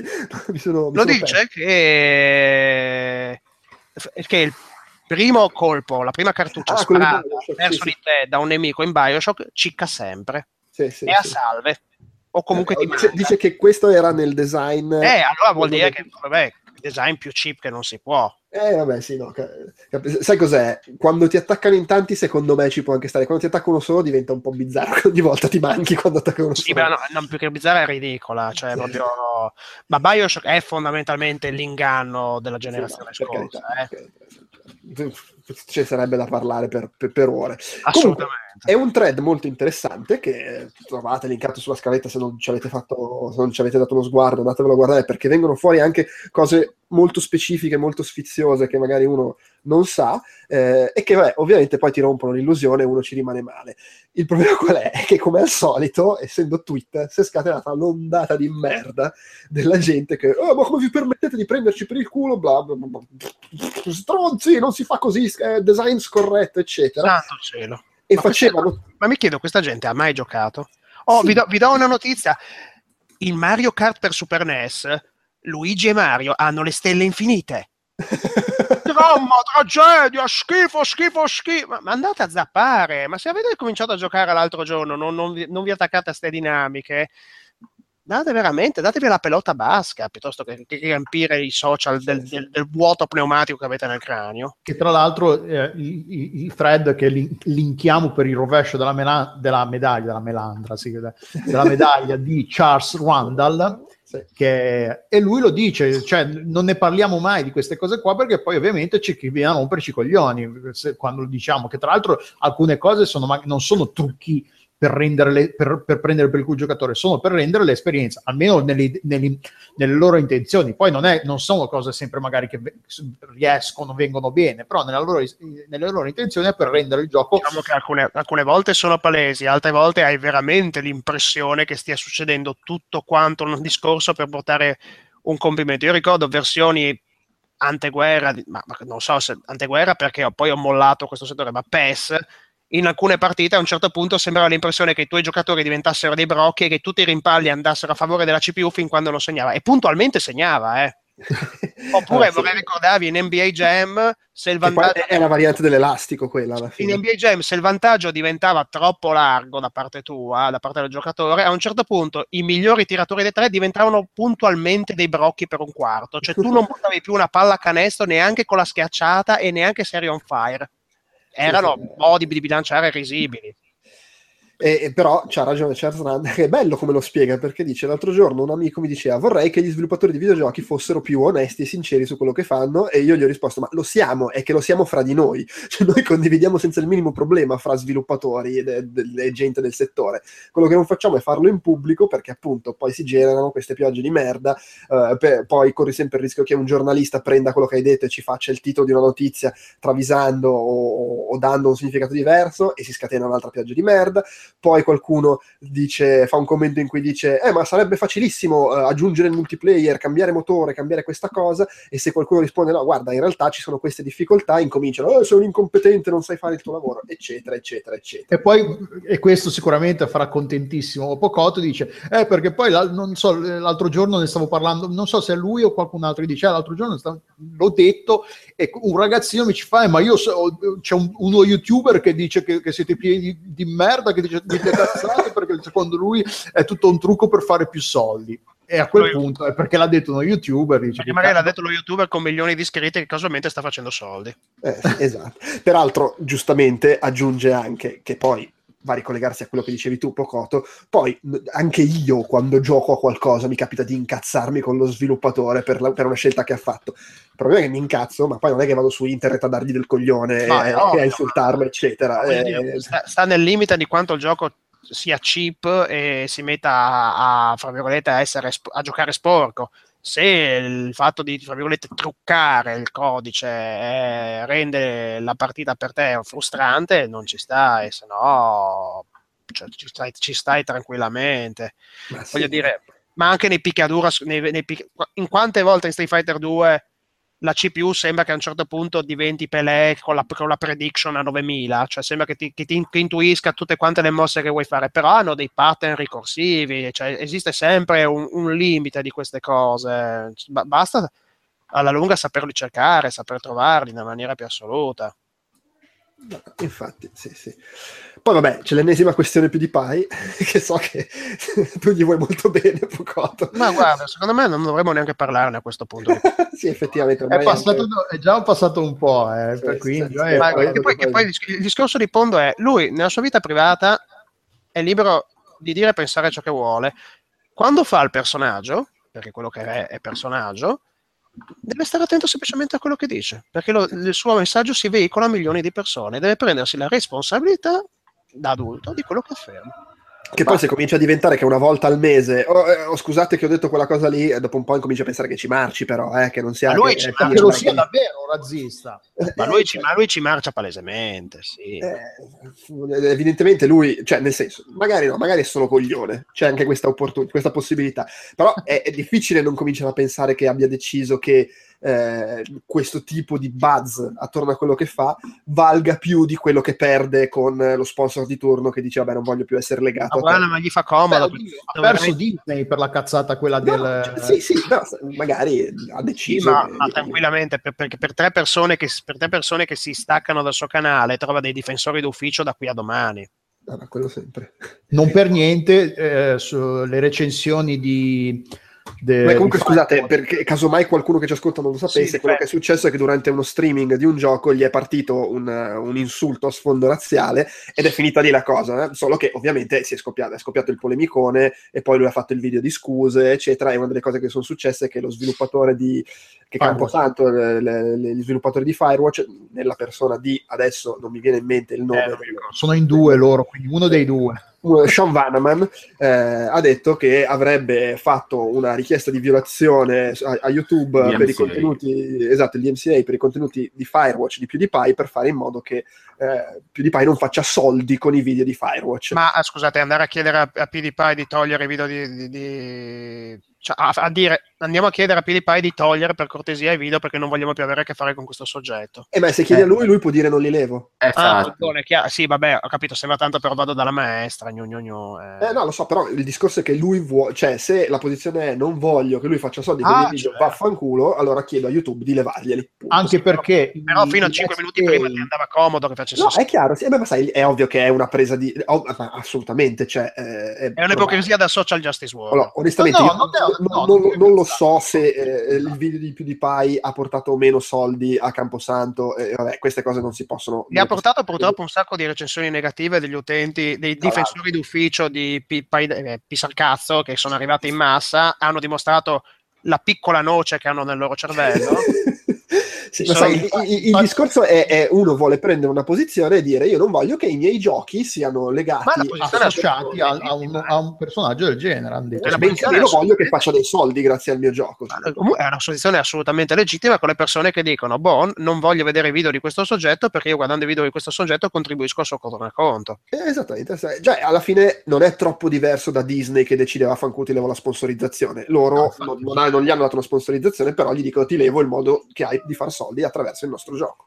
Eh, È uno strumento, un- cioè, poi puoi sostenere che sia un modo sbagliato di usare lo strumento perché in teoria tu quel- quello strumento lì lo dovresti usare quando viene violato il copyright sul tuo Beh, però tecnicamente eh. i let's play sono nell'area grigia del copyright perché comunque i let's play c'è, c'è- c'è tut- dipende da, da, da, come viene definito il fair usage, cioè l'utilizzo eh, giusto di un, di, un, di un, materiale di cui, per, di cui, non hai la proprietà Beh, intellettuale. nel caso di YouTube viene definito dal proprietario del copyright, perché ci sono media eh, che ti fanno usare il gioco a schermo intero e Nintendo non te lo fa usare. Quindi let's, play, let's play, fra virgolette, fanno comodo anche gli sviluppatori perché ti danno... Ma no, non ah. è questo il punto. Il punto è... Però Nintendo, se tu metti su un video in cui si vede a schermo intero il, il, il gioco e non in finestrella, tu non puoi fare soldi su quel video. Beh, Nintendo pretendeva anche che tu facessi video solo con loro. Eh.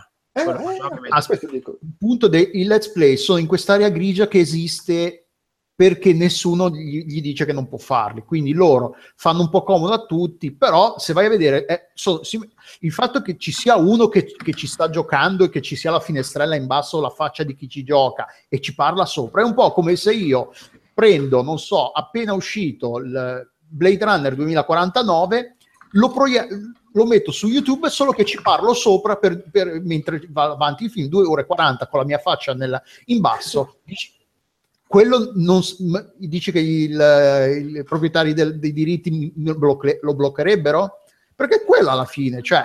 Beh, ma dipende, dipende, dipende dal proprietario dei diritti, perché nel senso, esattamente come c'è chi ti lascia usare il gioco a schermo intero, esattamente come Nintendo invece mh, ti, ti, leva i soldi a meno che tu lo metta in finestrella il gioco, si arriva alla situazione in cui la stragrande maggioranza dei, dei produttori di, di film se tu metti il video grosso ti leva il, il, la monetizzazione. Addirittura succede nei video di Frusciante quando lui mette il manifesto sulla destra del video, il manifesto del film di cui sta parlando, alcuni gli levano la monetizzazione.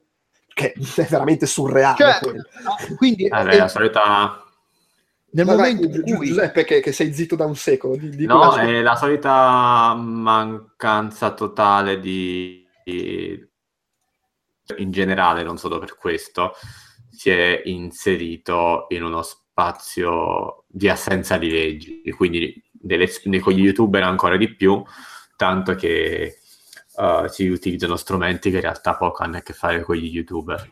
Ti faccio un esempio, per calcolare il valore di uno youtuber, si, quanto vale, di solito si porta il valore dell'AVE, che si vada un po' nel professionistico marchettato, però l'AVE sarebbe l'Advertising Media Equivalent, ovvero quanto pagheresti per avere la stessa esposizione advertising tradizionale e, ed è un valore totalmente sballato. A questo punto anche i valori legali e di fatto Camposanto ha dovuto chiedere un DMCA, che è una roba che era un po' i PewDiePie in zona grigia, ma sono un po' anche gli sviluppatori in zona grigia in quello punto, perché non sapevano a che appigliarsi. È chiaro, Disney... anche perché, scusa, oh, cioè, se, tu, se tu, normalmente non lo chiedi per il tuo gioco sì. e lo chiedi solo a PewDiePie, vuol dire che non lo stai chiedendo per una questione di copyright, lo stai chiedendo no. per una questione di espressione di quello che ha detto e quello che ha fatto e si entra in tutta un'altra zona grigia sì, che è la libertà d'espressione. Lo, stanno, lo stavano chiedendo perché non vogliono essere identificati con tale soggetto. Certo, sì, eh, eh, però in quel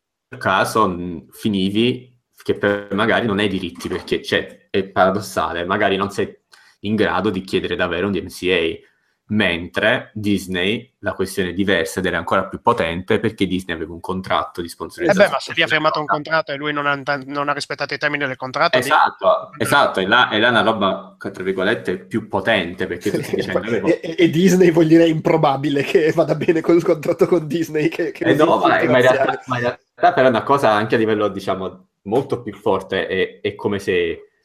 Uh, Camposanto avesse detto uh, tipo facciamo finta Camposanto e PDP si danno una spallata per strada e Camposanto ha detto vuoi stronzo che hai fatto e invece è come se Disney è andato là, l'ha accorcato di mazzate e l'ha lasciato per terra. Perché... il, discorso è anche che se tu hai un accordo, cioè non è proprio la stessa cosa, però per dire, quando fanno i film, eh, ci sono tutti, tutte le marche che si vedono nel film, sì. sono frutto di accordi. Faccio vedere Coca-Cola invece che Pepsi perché c'è la... la, la, tutti la, i titoli di coda di scriverlo, ti fanno... Esattamente. Ed è chiaro sì. che tu puoi mettere Coca-Cola, Mercedes o quello che è anche stabilendo il fatto che a Coca-Cola, Mercedes è quello che è, va bene o non va bene il contenuto del film. Determinati sponsor non ce li hai se fai il film con rating per adulti perché ogni tre parole dicono fuck. Cioè è, è, è limpido. Il problema con YouTube e con uh, Twitch è che il contenuto va fuori senza che ci sia stato un controllo a priori e quindi ovviamente la conseguenza è poi cioè, non è che non può succedere che esce un film al cinema e Sony ah ma dicono fuck no e leviamoli i marchi cioè, Beh, anche perché ti voglio vedere mandare la sceneggiatura all'eventuale sponsor, fargliela leggere per filo e per segno, fare Eh, firmare chiaro. degli NDA su cui non divulgare i contenuti della suddetta sceneggiatura. Sarebbe una roba mostruosa, una, una serie di pratiche burocratiche infinite. Ma- sarebbe bello, sarebbe bello anche lo script. PewDiePie fa un urletto, poi dopo PewDiePie fa un pernacchio. Sarebbe veramente divertente leggere lo script di un video di tra PewDiePie. l'altro, a margine di questa cosa, su Twitter si era anche sviluppata la discussione di chi diceva: eh, ma così, eh, Camposanto così mette a, a- a repentaglio l'esistenza dei, dei let's play. Adesso, se tutti fanno Ma così, no, ma no. esiste- no, ma aspetta, fammi finire. Eh, e la gente, e io lo- leggevo sta cosa e dicevo: Ma veramente, la gente veramente si preoccupa delle play, non del fatto che ormai essere razzista in pubblico non se ne non frega più niente a nessuno. La gente dice pubblicamente robe razziste senza farsi problemi. No, il problema c'era gente che diceva: Eh, ma se fin- la- non- poi non ci sono più i let's play su YouTube, come facciamo? Non che dare del- de- perché poi eh, de- usare epiteti razzisti non è più un problema e tutti lo fanno senza nessun problema. Cioè, e, e di mezzo c'era ehm, eh, Kim Larz, quello, il eh, tizio di l'ex People Can, People Can Fly, che non è la prima volta che si mette in mezzo a queste cose e prende posizioni che a mio modo di vedere piuttosto discutibili, però vabbè.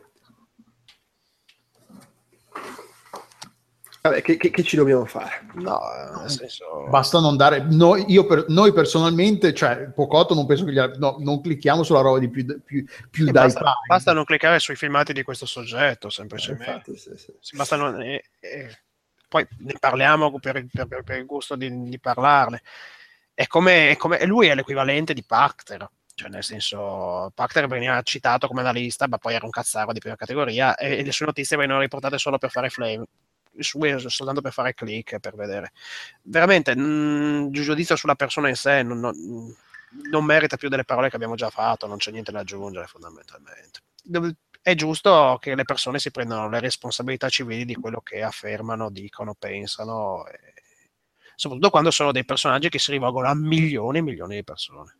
E ra- su- ra- eh, più dai pari ha, un- pubblico anche piuttosto giovane, che quindi Sì, fa impressione, lascia de- delle impressioni. Cioè, impor- lo sappiamo come sono i ragazzini che mettono, cioè ragazzini e ragazzine che comunque le persone giovani che mettono sul piedistallo eh, le- magari le persone più grandi o comunque quindi cercano di imitarlo e pensano che cioè Mm, è importante che un certo messaggio non passi o che venga sti- stigmatizzato. Anche perché non hanno neanche gli strumenti a volte per capire anche il contesto di quelle cose, perché magari una persona che capire che lui lo dice solo per fare il termine, per creare polemiche, non ci pensa, un ragazzino non lo può sapere, può pensare che quello è un tipo di insulto, epiteto che si può dire pubblicamente e poi si sa come le parole più le si dicono, più si pensa che sono libere, più entrano nel linguaggio comune e anche nella- nel pensiero comune, nel pensiero alla fine. ok, poi parliamoci chiaro, io quando gioco sono uno scaricatore di porno, Sì, però appunto giochi nel privato di casa tua nel privato, non sono non, non davanti a milioni di persone. appunto, eh, qualora dovessi giocare di fronte a milioni di persone per eh, eh, ipotesi X, è chiaro che cercherei di moderare il linguaggio all'inverosimile. Eh, esatto. Beh, poi c'è il recente capolavoro di internet, eh, Questo Sì, vabbè, quella è la cosa, la notizia fine dell'anno. il, è uscito il trailer di, di Wolfenstein 2 The, The New Colossus, dove c'è la frase, cioè insomma, dove comunque di- Make America Nazi Free Again eh, e altre frasi del genere, insomma, contro i nazisti. Pe- Pensa un po' come si sono permessi di fare, mettere frasi contro i nazisti in un gioco in cui tra l'altro ammazzi i nazisti. Tra l'altro, ammazzi i nazisti da sempre, non è una posizione, diciamo, così, non è una posizione politica che hanno preso con Wolfenstein 2. Wolfenstein Sì, sì, beh, è cioè- ammazzi i nazisti da 20 anni, quindi 25 anni che esiste Wolfenstein. Ma infatti è surreale, cioè, Da- dal 92? Eh, c'è 25 stata anni. una valanga di Eh, e il reazioni pro- e il problema- per le frasi del trailer, ma la cosa surreale è questa, cioè non è solo non è che uno dice vabbè, dici Allora, a parte che sei cretino se ti incazzi perché uno fa un trailer in cui dice che basta col nazismo, cioè, ma voglio dire, ma poi cioè, ti incazzi per la frase, ma figa, è un gioco in cui ammazzi i nazisti, ma il problema è lo slogan. Eh, ma il problema anche qui sono le parole e chi le dice, perché in America c'è un presidente che, eh, che non dico giustifica il nazismo, ma non lo condanna No, no, quando certo. anche i, i neonazisti fanno casino e quindi la gente che prima magari si vergognava di, di dire queste opzio- opinioni non dico le appoggia ma facciamo finta il silenzio la regola del silenzio assenso vale in politica non lo so e loro si sentono in diritto di fare anche qui le parole sono importanti è stato inventato sto termine scusate il termine imbecille che è alt-right che è solo un rebranding per dire fascio di merda e quindi alla fine non è che... Ma quindi i suddetti minus abens, se guardano i Blues Brothers, gli salta la mosca al naso? Ah sì, nettamente. Ma sì, anche, sì. se, anche se guardano Indiana Jones, che, cioè, che Indiana fanno? Jones. Cioè, alla fine- ma poi alla fine Beh, è è chiaro che questo- qua l'effetto Pavlov è anche perché hanno usato uno slogan che ricalca quello di Trump. Eh, Sì, ma- Make America sta. Nazi Free Again. Però- eh, Make America- Però No. insomma... Beh, Sì, anche, perché, anche perché la versione di Wolfenstein 2 non è in una linea temporale altern- completamente alternativa dove i tedeschi ci dove ha vinto il nazismo fondamentalmente. Sì. Colossus.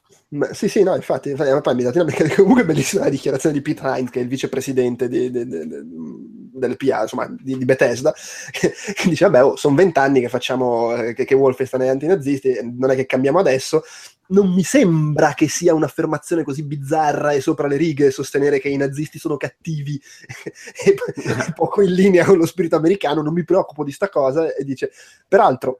Poco in linea con lo spirito americano dipende dall'epoca. Vabbè, Sono- no, per lo spirito americano, ma poi America perché è andata in aggiunge, guerra, è una, è una seconda guerra coi- mondiale. tra l'altro, hanno sono andati in guerra contro i nazisti, ma poi, ma poi dice, oltretutto, è abbastanza una coincidenza che è, è successo che in- eh, abbiamo il gioco con i nazisti in America quest'anno. Certo, è un po' inquietante che uno fa un gioco con i nazisti in America e finisce per essere attuale. Eh, Madonna, è quello che dovrebbero pre- do- che- di cui dovrebbero preoccuparsi, il fatto che diventi tutto a un tratto attuale e una, un- un- una dichiarazione, una presa di posizione politica, fare un gioco in cui ammazzi i nazisti, i nazisti. Cioè, rendiamoci conto della situazione che, è come dice, eh, che fa, è- fa, sp- fa scompisciare da ridere, ma è anche estremamente preoccupante la cosa, è, È triste. abbastanza, sì, abbastanza.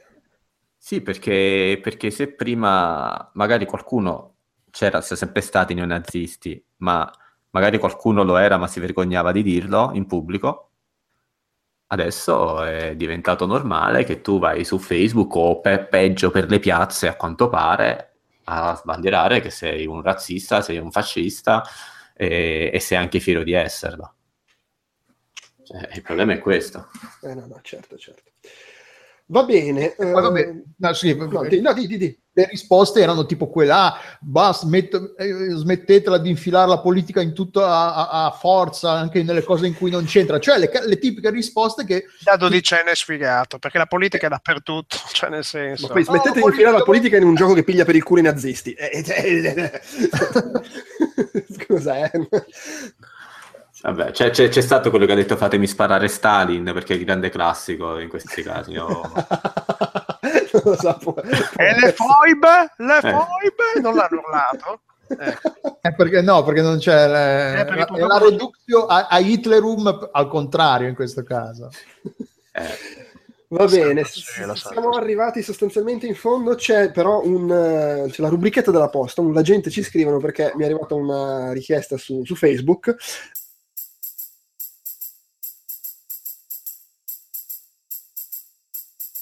La gente, la gente, la gente, ci scrivono la gente, la gente, la gente, ci scrivono la gente, la gente, la gente, ci scrivono la gente, la... La gente, la gente, la gente, ci scrivono la gente, la gente, la gente, ci scrivono la gente, la gente, la gente, ci scrivono la gente, la... eh, Lo- Logan Singer che eh, ha scritto chiedendo volevo mandarti questa domanda per Outcast, che vabbè è abbastanza specifica per me, quantomeno nel contesto di noi, di noi quattro. Eh, dice, sen- sentendo di, di, sfondo a uno degli ultimi podcast tua figlia che rispondeva al gatto, chi ci segue regolarmente sa che ogni tanto registriamo magari di giorno e mia figlia emerge. Eh, dice io tra qualche mese diventerò papà e, e, chi- e, e, ti chiedo come inizierai tua figlia al mondo dei videogiochi? Se lo farai eh perché poi ovviamente non fa quello che vuole. Con Wolfenstein 2 per esempio le farai conoscere le perle del passato che hanno segnato la tua infanzia che so magari col NES e lo SNES mini o passerai alle cose più recenti e buonanotte. Cioè, io non vedo l'ora di uh, uh, mettermi con mia figlia davanti a NES e a Super NES mini. Allora io do due risposte cioè la mia risposta a questo è innanzitutto è sempre tenere da conto una cosa: i piani per i propri figli sono destinati a fallire, nel senso che poi loro fanno il cazzo che vogliono, giustamente. non è che se ne esce. Poi, nel, mom- nel momento in cui sviluppano libero arbitrio, tu hai finito. Poi tu puoi comunque, cioè, sbagli- secondo me è anche sbagliato porsi con l'idea di influenzarli. Tu provi a fargli conoscere le cose che apprezzi, però cioè, non è che puoi sperare di fargli fare quello che vuoi te. Ovviamente, uh, magari, magari mia figlia odierà i videogiochi, non lo so, non lo posso sapere. Eh, detto questo, in realtà c'è già stata l'iniziazione, nel senso che un po' quando era molto piccola, eh, che la tenevo in braccio per farla addormentare, e mentre magari mi facevo anche i cazzi miei perché non è che ci avessi delle conversazioni con lei a quella, nei primi mesi di vita. Ma lei comunque si incuriosiva a quello che appariva davanti. E allora mi è capitato di giocare a Oxenfree mentre la, la facevano vedere e la affascinavano molto credo i bambini che saltellavano mentre Firewatch la inquietava ho provato a giocare a Firewatch e è incazzata proprio, ma quando aveva poco, perché Firewatch era relativamente presto l'anno scorso, per cui insomma.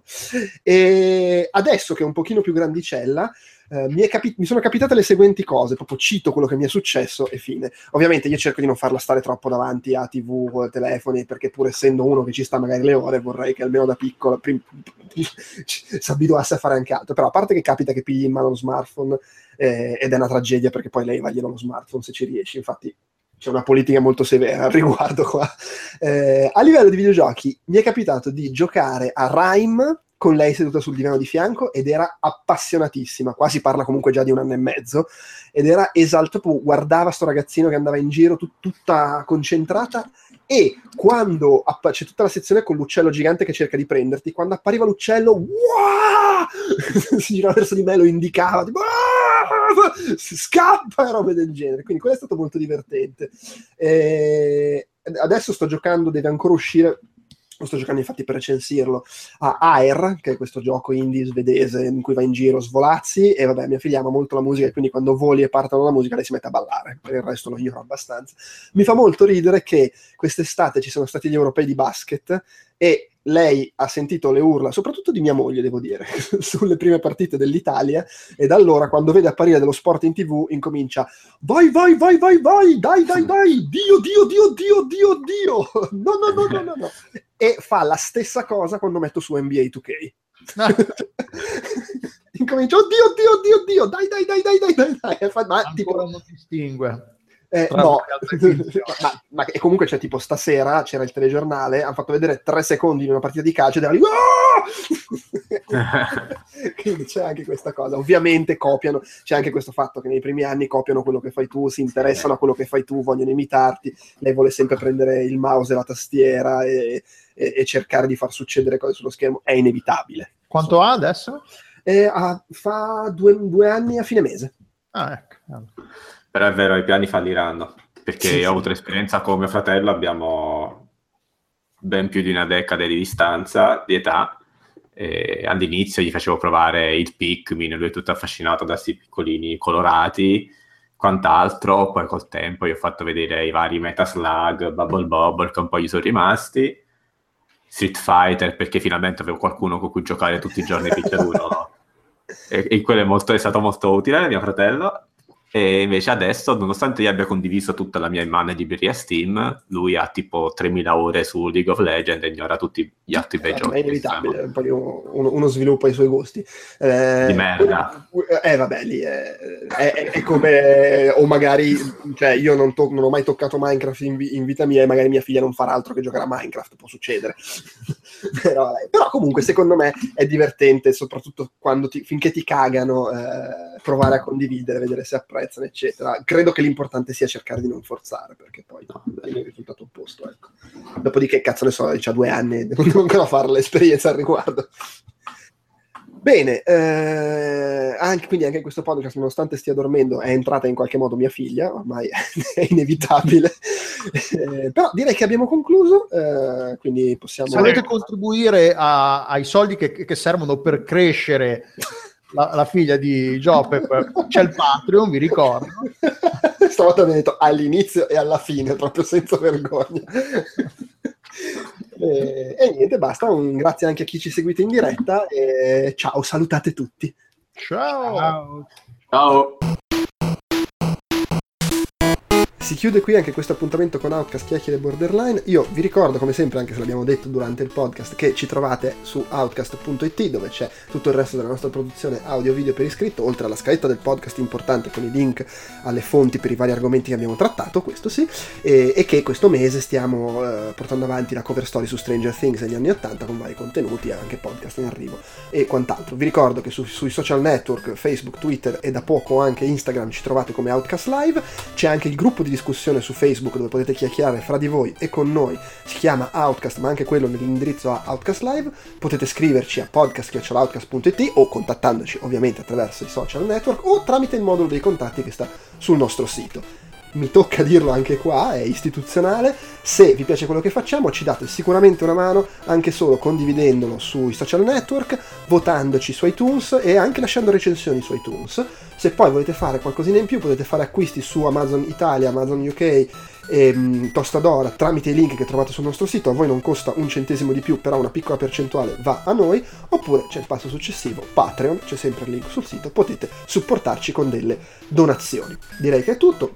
Per quanto riguarda i prossimi podcast in arrivo, ho già detto, arriveranno sicuramente un Better Call Soros e un Outcast Popcorn speciale eh, ded- inseriti nella cover story sugli anni 80 e ab- tornerà l'Outcast Popcorn regolare penso questo mese, mentre di podcast strettamente videoludici non credo ce ne saranno altri, eh, abbiamo fatto due reportage di recente, quindi insomma direi che ci siamo. Poi sicuramente a novembre torneremo con Outcast Magazine per chiacchierare di giochi giocati. Direi che è tutto, non ci sono segmenti aggiuntivi dopo la sigla, quindi basta, ciao e grazie.